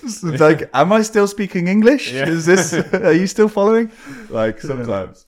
But it's funny you say that because, uh, like, about having the different ways to explain things. Because, in my experience, like nobody teaches you that. Like, you can learn it from another coach, but like, if you do a like a, a coaching qualification, I've never seen any coaching resource which says anything about that. It's like it's it's all about like here's the material, but never about how you deliver it. And I think mm-hmm. like for me, that's like a massive like oversight or insight in in like coaching coaches is is actually like it doesn't matter how much you know it's about how much can you get this other person to understand Yeah, yeah, yeah. I mean, teaching in general in any form is. Yeah. You go, I've had some smart teachers who just you know, you don't, oh, sir, I don't understand this. Yeah. Well, it- well it's easy Yeah. uh, for you, but Yeah, I didn't. You yeah, haven't yeah, explained it. yeah. Yeah, you've been doing it for 20 years. How, Yeah. how are you baffled that I don't understand but that- once you've explained it once? Yeah. But that's always my approach of coaching is like, I'm the only one who needs to know it in a complicated way, but you need to understand it in a simple way. Yeah. Because like if you're rowing along, you're not going to think about a 40 word sentence I just gave you. I just want to give you one word and that's going to make you think about doing it differently. And that's like for me is what's taken me the longest to work out. But like for me, it's definitely one of what I deem the most important skills in coaching is it's Yeah. like, how can you get someone to change what they're doing without using too many words? Because it's really easy to explain something in a complicated way. Like, it's like, well, then it's no, it's not gonna, Gets it's not gonna get in there. It's like, you know, if you can whittle it down to like one or two or three words, and they know what those three words mean, and they make the change, like that is like Yeah. essence of coaching. It's funny you can you can hear back some coxing recordings from some, some from some racing and be like, okay, that call is definitely a technical Yeah. call. Like one that springs to mind is from uh, 2021 on the twin threes in the in the eight, and then they used the word pinch. Yeah. So that, I imagine that just means press out the finish more. yeah, yeah, yeah. Pinch. I said like pinch the foot play. Yeah, yeah. So Yeah, I, I also I laugh a little bit like the like the analogies that coaches make, or even myself will make, like just to, just to try and make it simple. You know, I would say in terms of uh-huh. like pressing off the finish, I'd be like, imagine imagine you've got your bicycle, Yeah. and you, you, you you're going to push it off, and you want it to like go as far as it can. Yeah. If you push it off with a little bit, it will go two meters and then fall flat. yeah. If you really give it a send off, then it'll you know like the more momentum you give it, the longer it will stay flat before it starts yeah, getting yeah. wobbly. And just trying to find other ways for people who haven't been in rowing very long. Yeah. The other one for pushing the finish again would be like if you were trying to push a car, Yeah. you wouldn't just go like run it crack. Yeah, you wouldn't just like crack it. You'd like get ready, yeah. squeeze off and then push through and then try and push away. And like, yeah. Sometimes just try to find those different ways to get it in like layman's terms. Or Yeah, I saw, I saw a meme that was like, uh, your coach is about to whip up the most elaborate explanation saw of one, yeah, yeah. trying, trying to come up how to explain the catch. Yeah. I like it. You like sometimes I'd hear you like from the other launch when we were coaching together. You know, it would be like, right, so you know Premiership football. Like, okay, okay, here we go. Another P classic. Gotta be done. Yeah, it's got to work. Like rowing's just, uh, especially when you first get into it, it's wild. It's not English. It's got its own language. It's it's not like any other form of movement.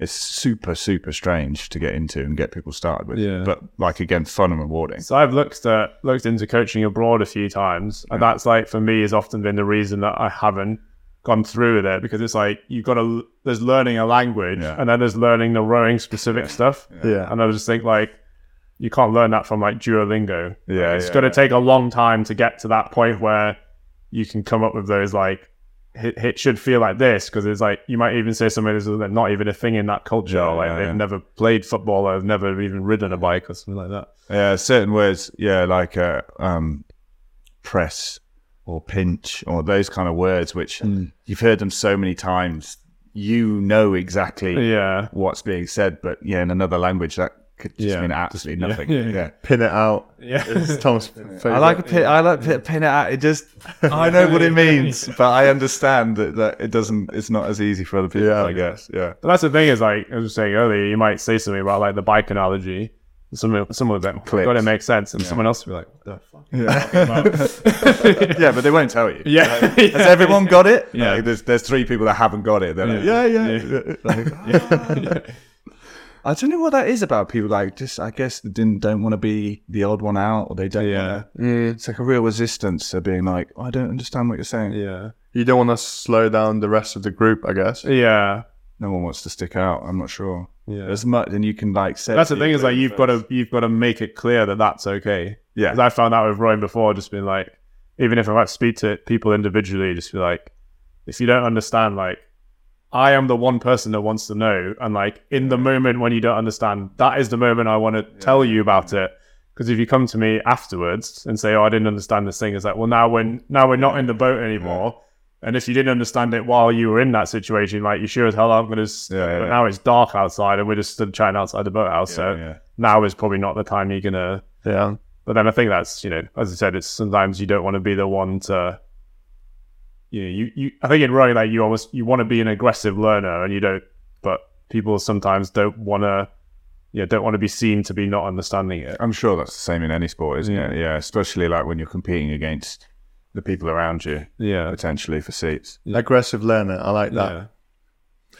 So, um, I mean, I was going to ask next, then how moving into the world of CrossFit, how has that been a different? How has that been different to just teaching pure rowers? Um, it's been as like what, we just talked about there of like how how to coach, how to deliver. Like the biggest difference for me going into like I've only done a little bit of CrossFit coaching, and obviously like like in terms of coaching classes, but I've done my own thing of coaching seminars. But the diff- the main difference is from CrossFit to rowing is like CrossFit is all about the member experience. And like, you know, I had a chance to coach at Method Training, which is like one of the top gyms in the Northeast, and they're like, their main priority is the standard of coaching. So, like, what I got from them was like, when you come into the environment, is like making sure you say hello to everyone, like, start conversation, like, make sure all of those people are engaged before you even start coaching them. And then, like, in a class of 20 people, how do you get round and make sure that you've seen everybody, you've given them a cue, but also then how do you get get a chance to like go around and give them that that feedback as well? And I think like one of the the things you learn in CrossFit about coaching is like if you give someone a cue, you've got to follow up with like a yes, no, or a maybe. Yeah. So it's like yes, you did it better. No, you didn't do it better, and let's try something else. Or you could say like, okay, I'm going to come back to you, like, Yeah, no. or you haven't quite got it, but I'll come back, but um, but keep trying. Whereas I think like I've definitely been guilty in rowing of like you're just not getting it, but I'll just probably won't I won't say anything. I get like, like you're trying to get some mileage in. You don't really have enough time to stop Yeah. for a long time. So, all right, at the spin, hmm. I'm going to give everyone something quick. So then you're having to remember eight, what's his strokes doing this, seven's doing yeah, this, six. Okay, okay, like spin. Okay, right. like, try and get it all out and go again. Yeah. Like time limits is tough sometimes. Yeah, and I think with coaching CrossFit, like I'd say I was always at my most engaged coaching when I was delivering S and C sessions, and it was like the first session of a new block because it's like new movements, it's like new rep schemes, like you're tr- you're basically you're teaching from scratch on that one thing. Whereas like with CrossFit, that's every single day because it's always something different. Mm-hmm. There's always a movement that they need to work on, or they need feedback on, or they need information about. So I think like the whole nature of it is that like it is constantly varied, and that's almost like what makes it way, or in my opinion, like way way more engaging on a daily basis to coach. Yeah. And you know, we spoke about earlier of like you know, you might as an if you're coaching an elite athlete, you might help them get three seconds quicker over a season. Like in CrossFit, you're probably helping them get five seconds quicker in 20 minutes. Yeah, yeah. So like the gains to be made are like absolutely enormous. And you know, one thing I like about doing CrossFit personally is like I'm good at you can say there's 40 movements. Hmm. I'm really good at 10 of them. I'm absolutely terrible at 10 of them, and the 20 in the middle I'm all right at. So like there's always something to get hmm. better at. And and then from on the flip side from coaching it, it just means that like there's always something that you can deliver to the athletes in the CrossFit class where they're going to make a significant improvement in that one hour that you you get contact time with them.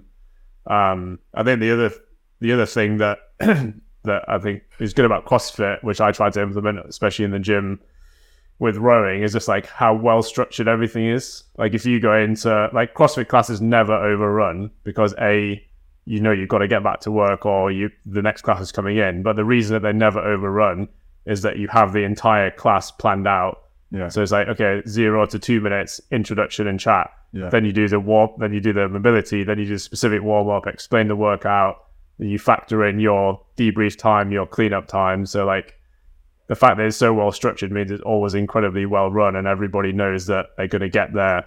They're going to commit their one hour of the day and they're going to leave having been more fulfilled. And I think Yeah.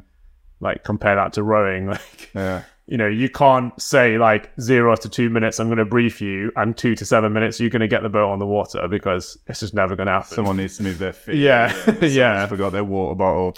Yeah, I when I moved to coaching, it's something even realised even more how much fast there is. Yeah. it's like a bit crazy, but um, Yeah. again, yeah, I've always sort of maybe not enough. I had quite had the confidence in my own ability to coach, but like coaching at college rowing level, no disrespect to those people that are there. Like I've never looked at a crew and not been like, I know what we need to. Well, work on. yeah. you know, it's there in front of you, and I think obviously the higher you get it, you know, have you sort of looked at Untrained and go like, oh, what?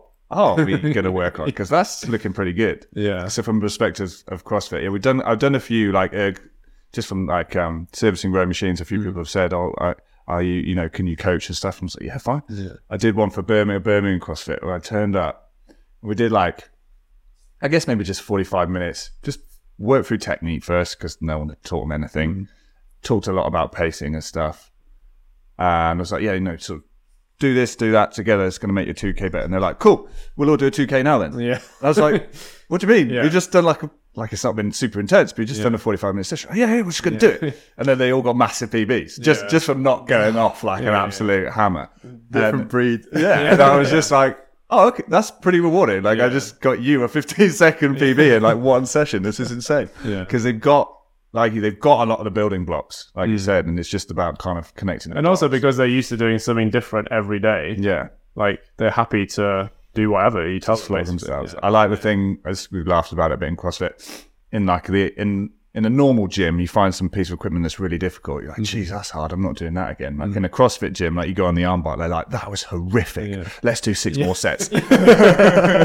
Like, it's like trying to find the thing that hurts the most. Like, oh my god, awful. Let's go again. but I like, you know, that's the rose But, but I think like that that's one of the the good things about CrossFit. And I think like as a sport, it has such a high rate of retention of athletes because like A, it's fun and B, it's different every single time you go in. But I mm. think like I guess like flipping it back to like, you know, what could what could we do in rowing in that in that same vein basically is like, well, we can't really change how we train, but like I think one thing I, I've there's always frustrated me is like in rowing, like why do we only race over like very specific distances? Like why do we why in the winter do we only do a five k and a half hour eight twenty? Like Yeah. why in the summer do we only do two k? I think like if you started offering different ways of racing and different distances, like I just feel like it, the sport would be so much more fun, and especially like in some of those summer races because there's been stuff before like the Powerade sprints and some of the events that Red Bull have done, but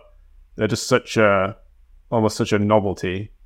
Yeah, they're closed off to the general public. You feel like I'm also wondering like, you know, you do that, like, oh, that was a fun event to do once. But it's like, well, if mm. you thought it was fun, why do you not want to do it again? I'm mm. like, you know, why? And there's nothing saying, you know, if you host a, a river regatta, like you can't do multiple distances in one day. yeah, yeah. And why don't you say like for your entry fee, you get a 2K race, a 250 race, and then like a, I don't know, two 750s where you have to spin in the middle because it just has a Oh, that's cool. completely different element to it. Yeah, Yeah, I definitely think some of the fun's been lost in it. I think it's probably um like we're a victim of our own success as a country. Yeah. Like, Britain's been really great at rowing, so obviously then more funding's gone into rowing. That funding is then dished out to clubs on the basis that they produce athletes, they perform, they adhere to a program. You know, if you want to get GB Row funding, you better make sure your program's got a half hour Yeah, rate 20 on a Wednesday Yeah. and three pieces at 2K on a Saturday. And if it doesn't, you're not going to keep your funding for very long. So there's a level of professionalism that's required in order to like progress and get that money that comes that drips down from the top. Yeah. But again, we sort of did the circuit last year, like Nat Schools met Wallingford, Marlow, out there, like talking to a lot of other people around. And I feel like there definitely is an appetite for a bit more fun in Yeah. the sport as well. And I think you can have both. Yeah. Um, Because because every event you've just listed there is basically the same. it's, race. it's, a 2K. Just run up to the start of Dorney and race to the finish line. Yeah. I mean, is it quite nice change that I've seen from sort of Meta Marlow where all the eights events are time trialed first and then Mm. you're set into your it doesn't matter what pennant you're in. Yeah. You're you're going to be in a final with six crews of your speed. So you get to race because it's something I was missing when I was rowing at that level. You know, it was turn up to Wallingford, Met Marlow, Mm. smash it, win by five lengths. Not every time, but towards the end of my career, obviously, if I'm then if we're in a ladies' play eight, Brookes wasn't quite where it is now, and there's no one else there to challenge you. And then you go and race at Henley, and you race a, an American crew that's had an absolute humdinger every mm-hmm. week against Princeton and Brown and Yeah, yeah. all their match fixed races and stuff. Obviously, that's going to be really hard to compete with. Yeah. So I think there's some good things about it, but there's, a, Yeah, I think also it's, it sort of sucks that like I guess if you take rowing so seriously, you give up so much of your other stuff around it. So if your aim is for Henley Royal Regatta, then mm. after Henley Royal comes and comes and goes, mm. you kind of have to go back to life and make up the time. Yeah, and yeah. Spend a bit more mm. time with your girlfriend or your wife or your kids. Yeah. And but then that summer's kind of where the fun stuff happens. Yeah. So uh, you know, especially for college rowing, I think it really sucks. They have their main event at the end of May. Yeah.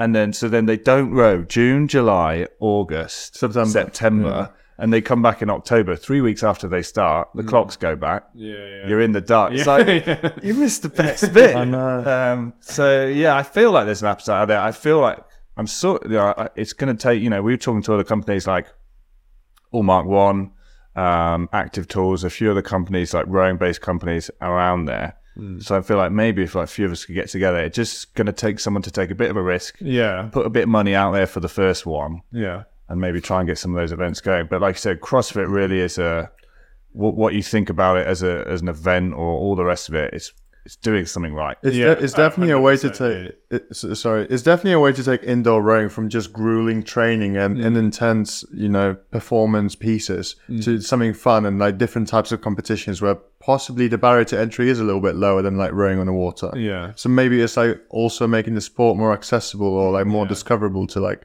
Yeah. a bunch of people. Yeah. A lot of people that I've coached in CrossFit on the rowing machines, like inevitably all then show an interest in like wanting to get out on the water. But then I then I think that leads you to a different problem in rowing is like it's hard to facilitate people just coming down to try it out. Hmm. Like it's you know, you know, if once you start CrossFit, you can basically go to any CrossFit gym in the world and it's the same hmm. because the, the methodology is the same. So the, se- the sessions will vary a little bit, but it's like you're going to know how to do it all. But like, you know, there's no rowing club around that you can just turn up and be like, hey, I've never rowed before, but I'd just like to get out in one of your like rowing classes. Yeah, yeah. I know like Mark Davies pro- uh, proposed a scheme maybe two years ago of having like a rowing passport. That basically, if you're a member of one British rowing club, that would that would like automatically qualify you to to then turn up to another club and be able to row. But it's like I think they also trialed this summer. They were trialing um, a system of a like you could pay to enter a single race. Like if you didn't want like a whole ARA, yeah, you know, British Yeah. card, you didn't want to Yeah. pay for the full year. You could you could to try and for exactly that reason to allow people to have a bit of a go and not Yeah. commit. But yeah, you're right. It's something that rowing could do better. But then again, it's difficult, isn't it? Facilities. Yeah.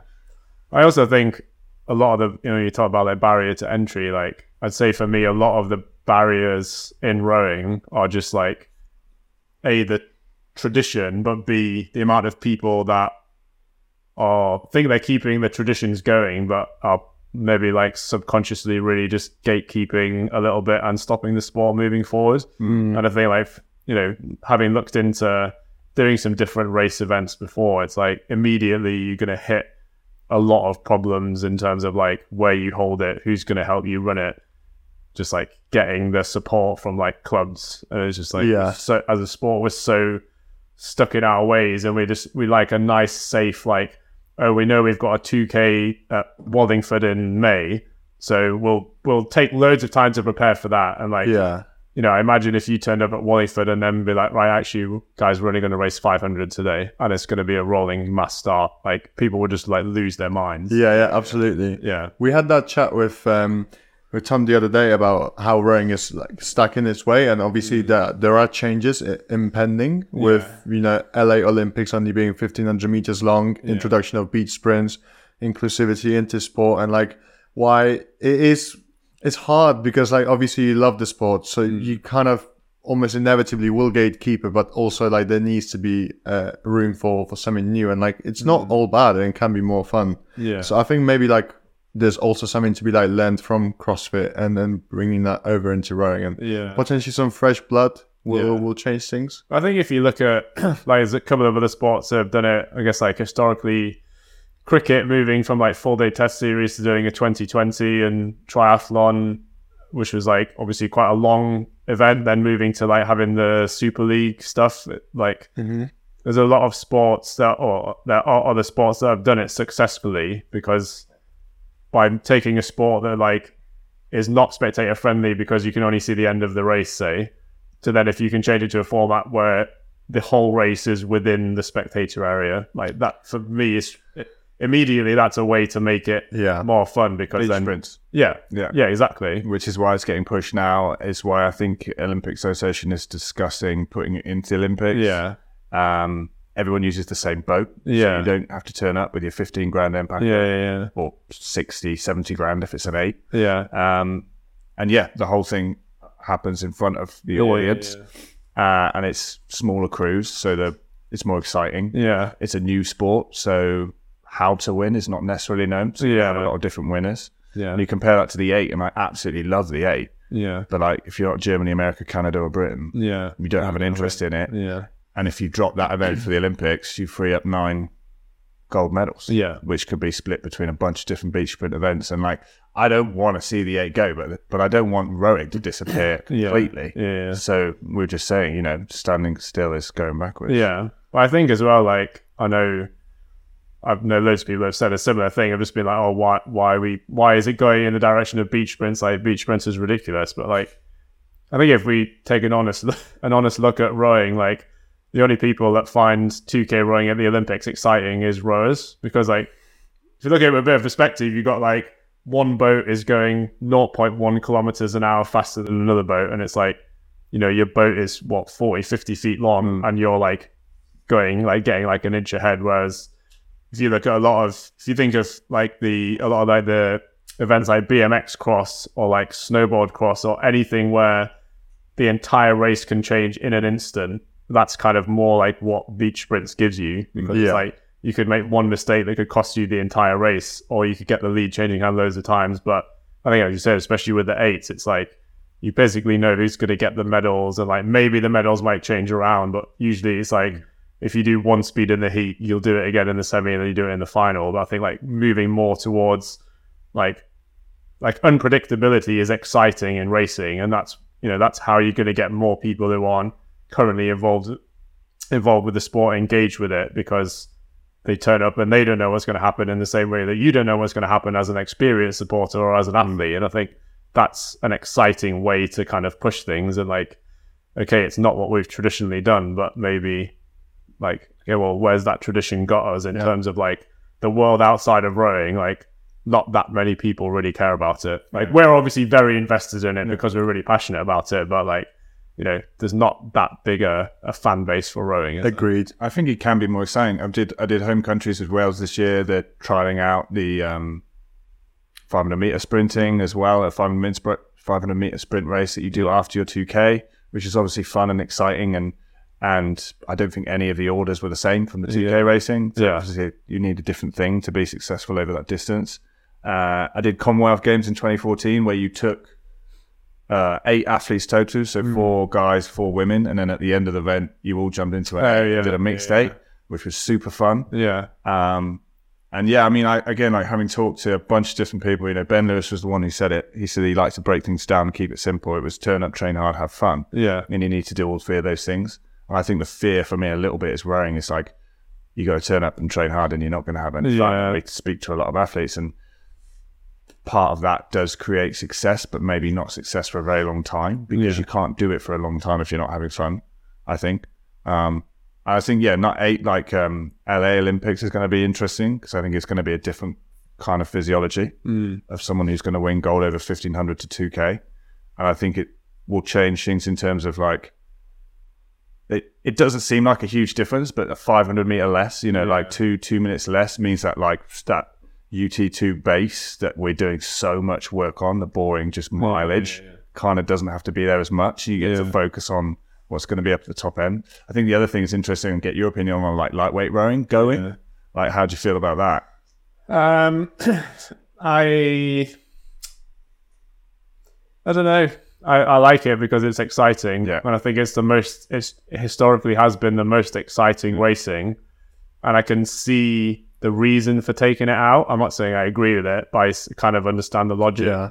But equally, as I just said, like if you're talking about creating some excitement around rowing and growing a fan base of people that aren't already in the sport, I think by taking away what has historically been the closest racing, then it probably doesn't really put us in a very good position. I also think that, particularly with the lightweight double, you know, you just talked about with the eight of like Australia, Canada, Britain. It's like it's always the same nations. Whereas with lightweight doubles, you'll get, you know, that's where you'll get like Chile or someone like that. You know, they, they you have to have a full Yeah. system which develops athletes. You could just have like two really talented athlete, one coach. Yeah. You get one boat and you have a gym and some ergs, and that's good enough to be competitive at that level mm-hmm. because Yeah. you've got that raw talent. But I think like yeah, if you take that away, then how you know it's much harder for those smaller nations to feature. So then if they end up just like giving up trying to do high performance rowing, then that's not good for the sport in mm. general because it just means that it'll just carry there's like perpetuates like the big nations will win all of the medals all the time and then again does that engage people outside of rowing? Like probably not.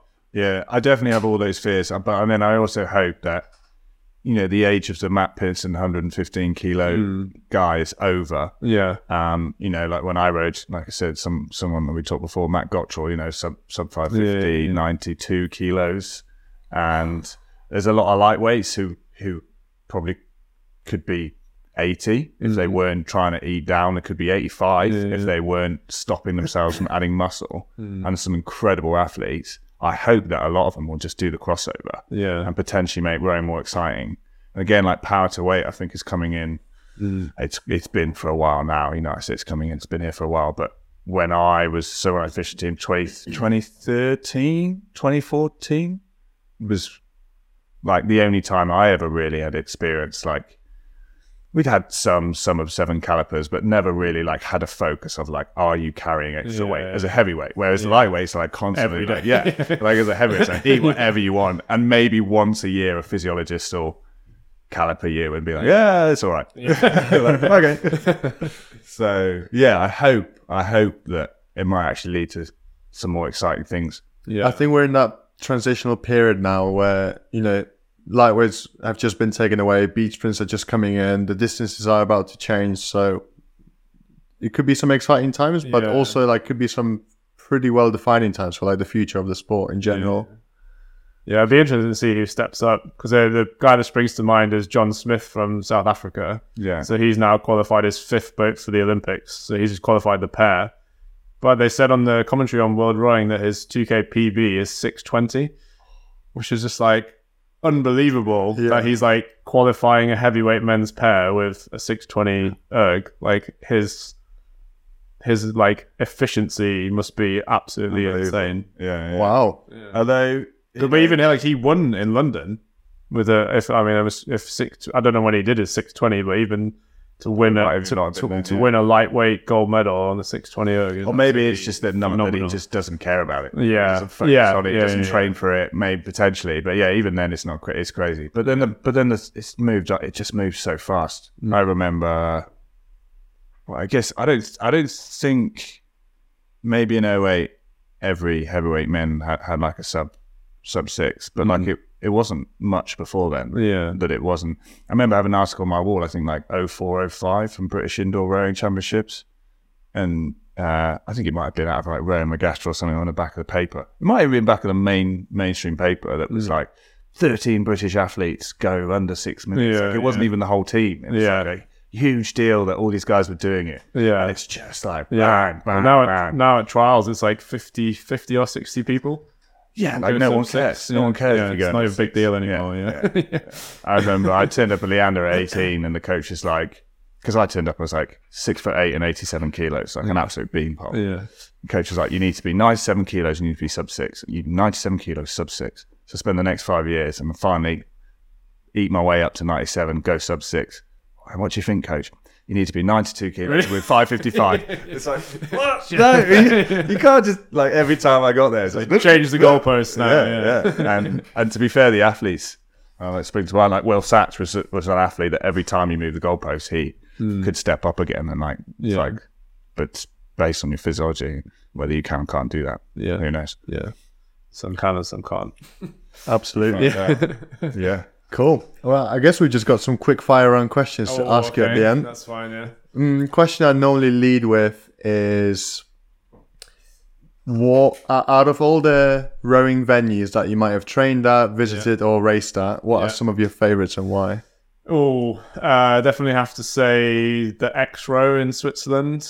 Um, Did you do it? What year did you? I didn't do it. I coached coached a crew, but um, Who was, that- what crew was it? Go on. Um, so we it took a Tideway Scullers women's eight. It was the last year it ran, so that was 2018.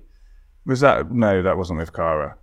No, she was there at the same time. Ah, she Yeah, was yeah. with it. She was probably in the Terrier she, crew, wasn't she? yeah, I think Yeah, she, yeah, yeah. Um, but just like the landscape of that area, I think that was like the best weather there'd ever been. But just like this, it was just literally just like the epitome of the Swiss countryside, just like cows with bells around their necks and everything like green.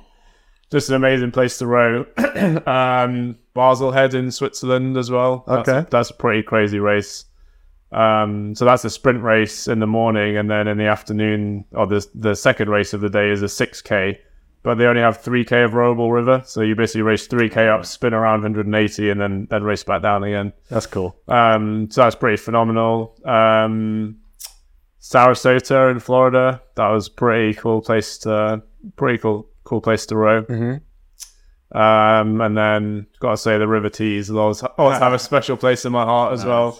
Gotta, gotta A lot of people Can't forget your roots. Yeah, Yeah, yeah. got some some great memories from from that place. So Yeah, a lot of people go with the the home the home stretch. yeah, Uh, here's I love that Matt Tarrant said that, that we were talking about dealing with the ergo. You know, like doing these things. Oh, I've only got five k left, so one more k and it's four k, and all Yeah, these things you do in his head. And he said he always, whenever he got to the last two k, he was just back on his stretch. You know, oh yeah, There's the old tree and Yeah, the little yeah, yeah, yeah, and yeah. He just visually, he would just visualize his little route home, yeah. I like which was really nice. Yeah, yeah. I've got one more question, and that is if you were to repeat or do one race again when you're like 60, 70, what Yeah. would it be and why? It's like a regatta that you've taken part in, or like Yeah. one of the races that you've done that you'd like to do over? Um, good question.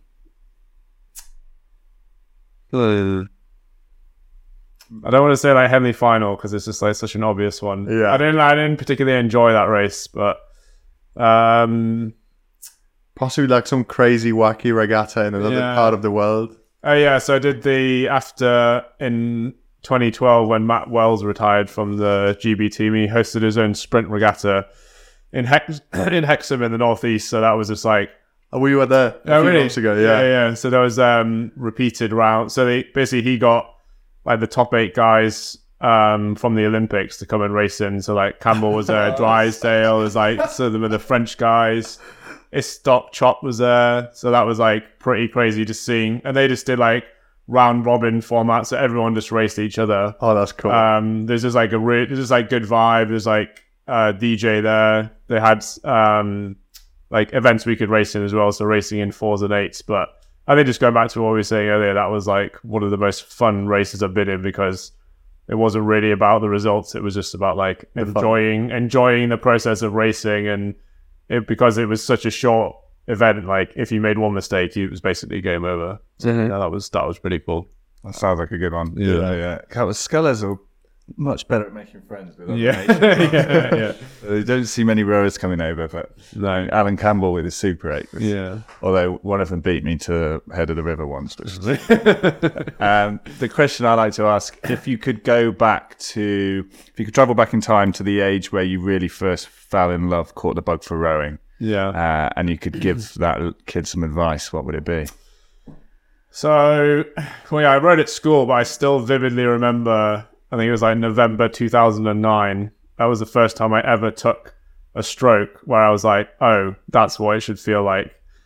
And if I could give advice to that person, that kid, well, a young adult, I would say just like listen to your coach, basically, because they're trying to help you. Yeah, I spent a lot of time thinking I knew best, and obviously did not know best, but I feel like once I had a bit more humility, I really moved on as an athlete, and then that definitely paid off in terms of coaching as well. Good answer. Yeah, that's a really good answer. So I've just got one last question. Final question. Uh, who are some of your rowing idols or the people you've looked up to during your career or post your career? Um, definitely Katherine Copeland when I was at Tees. I think like being in that environment of seeing how she operated, uh, like not just as not just on the water, but everything she did like off the water as well in terms of like her own management, like motivation, mindset. Um, I think like having trained with her and then seeing her win the Olympics, like it was cool to see her win, but it wasn't a surprise. Like Yeah. just seeing what she did like on a daily basis. Um, I guess it's like that thing of you know the success being like the total sum of like the little details. Like she was like literally like the the epitome of that. Um, and I think having the having the opportunity to be at UL at the same time as like seeing Paul Bennett when he was developing and Ollie Cook and uh, Noddy, I think just like being around that type of athlete, I guess it's like seeing what the top athletes do and how they operate and not like okay not not necessarily what they were doing at that time was not what won them the olympics or worlds but just like seeing what they put in on that stage of the pathway along with the natural talent that they had to then like make that step up into like winning student events at henley and then getting into the team after that. But that is like a common theme of all the best athletes I've ever been around, and it's just like they do the basics really well. They have a good attitude, and they kind of make the most of the people that they have around them to to give to, to help make that next step. I think that's like yeah, look behind the curtain. There's always yeah, yeah.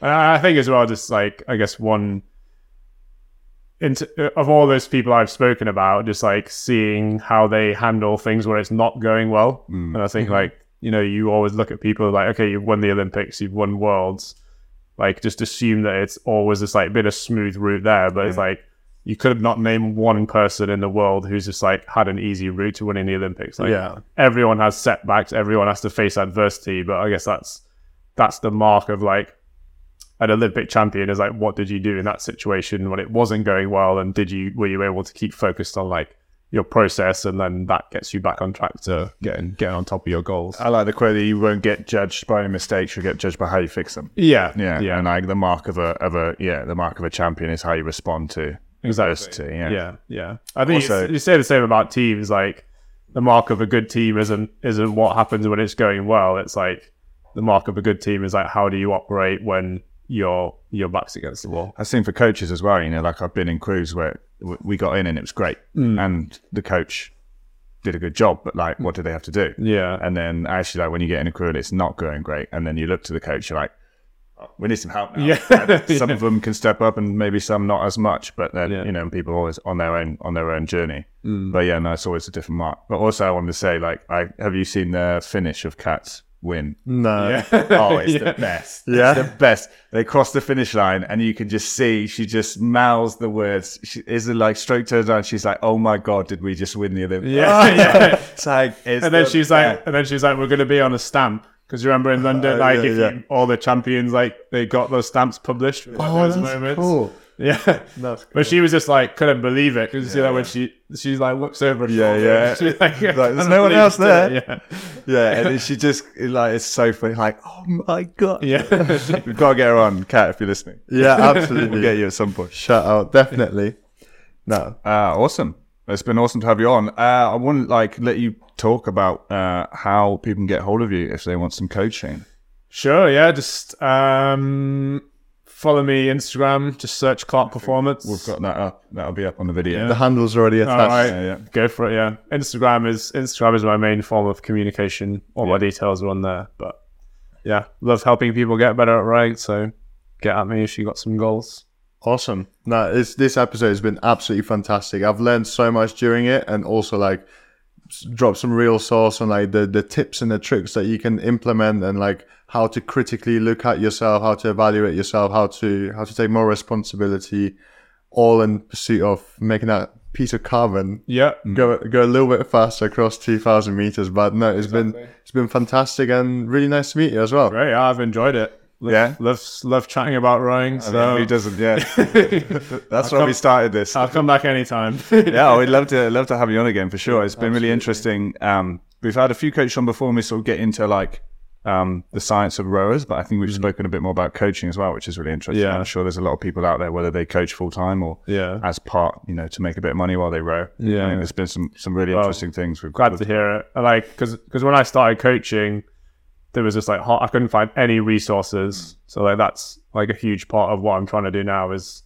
what was weird is like with under 23s, I was I'd started trying to film them trying to get do the exercise rather than just film like here was before and after. Hmm. And then like as part of that process, I obviously then had to film myself coaching, and then during that process under 23s this year, like I basically was like, hey, does anybody want to like hear hear the coaching on it, hear the process, and like that was one of the biggest responses I ever had to anything on Instagram, and it was like amazing the the amount of people that wanted to see what that process was like. But then it also makes you realize that like, well, they're probably so interested in it because you can't get that anywhere else. Yeah, And yeah.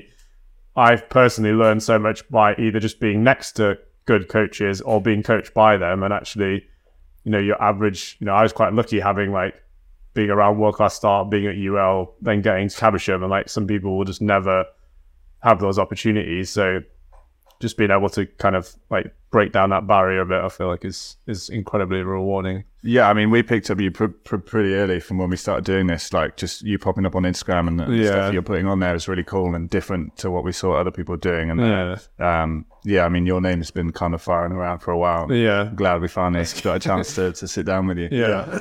I just, just want to make it more accessible, basically. That's- Because- that's because it'll what be like we're, we're all s- as coaches, we're all too secretive, and we don't want anyone to know what we're doing. Yeah. Or, so It's definitely a breath of fresh air seeing that stuff on social media. yeah, Yeah, it's, absolutely like why we started this was to just try and have an opportunity for people to yeah talk about it and Yeah. get it out there and just have it there for anyone to access. yeah. So Cool. hopefully, Well, thanks for asking all the right questions. Oh, no, really? made me easy. Made it easy for me to just ramble on about ranks. Ah, Ask no, no worries. skill. Yeah.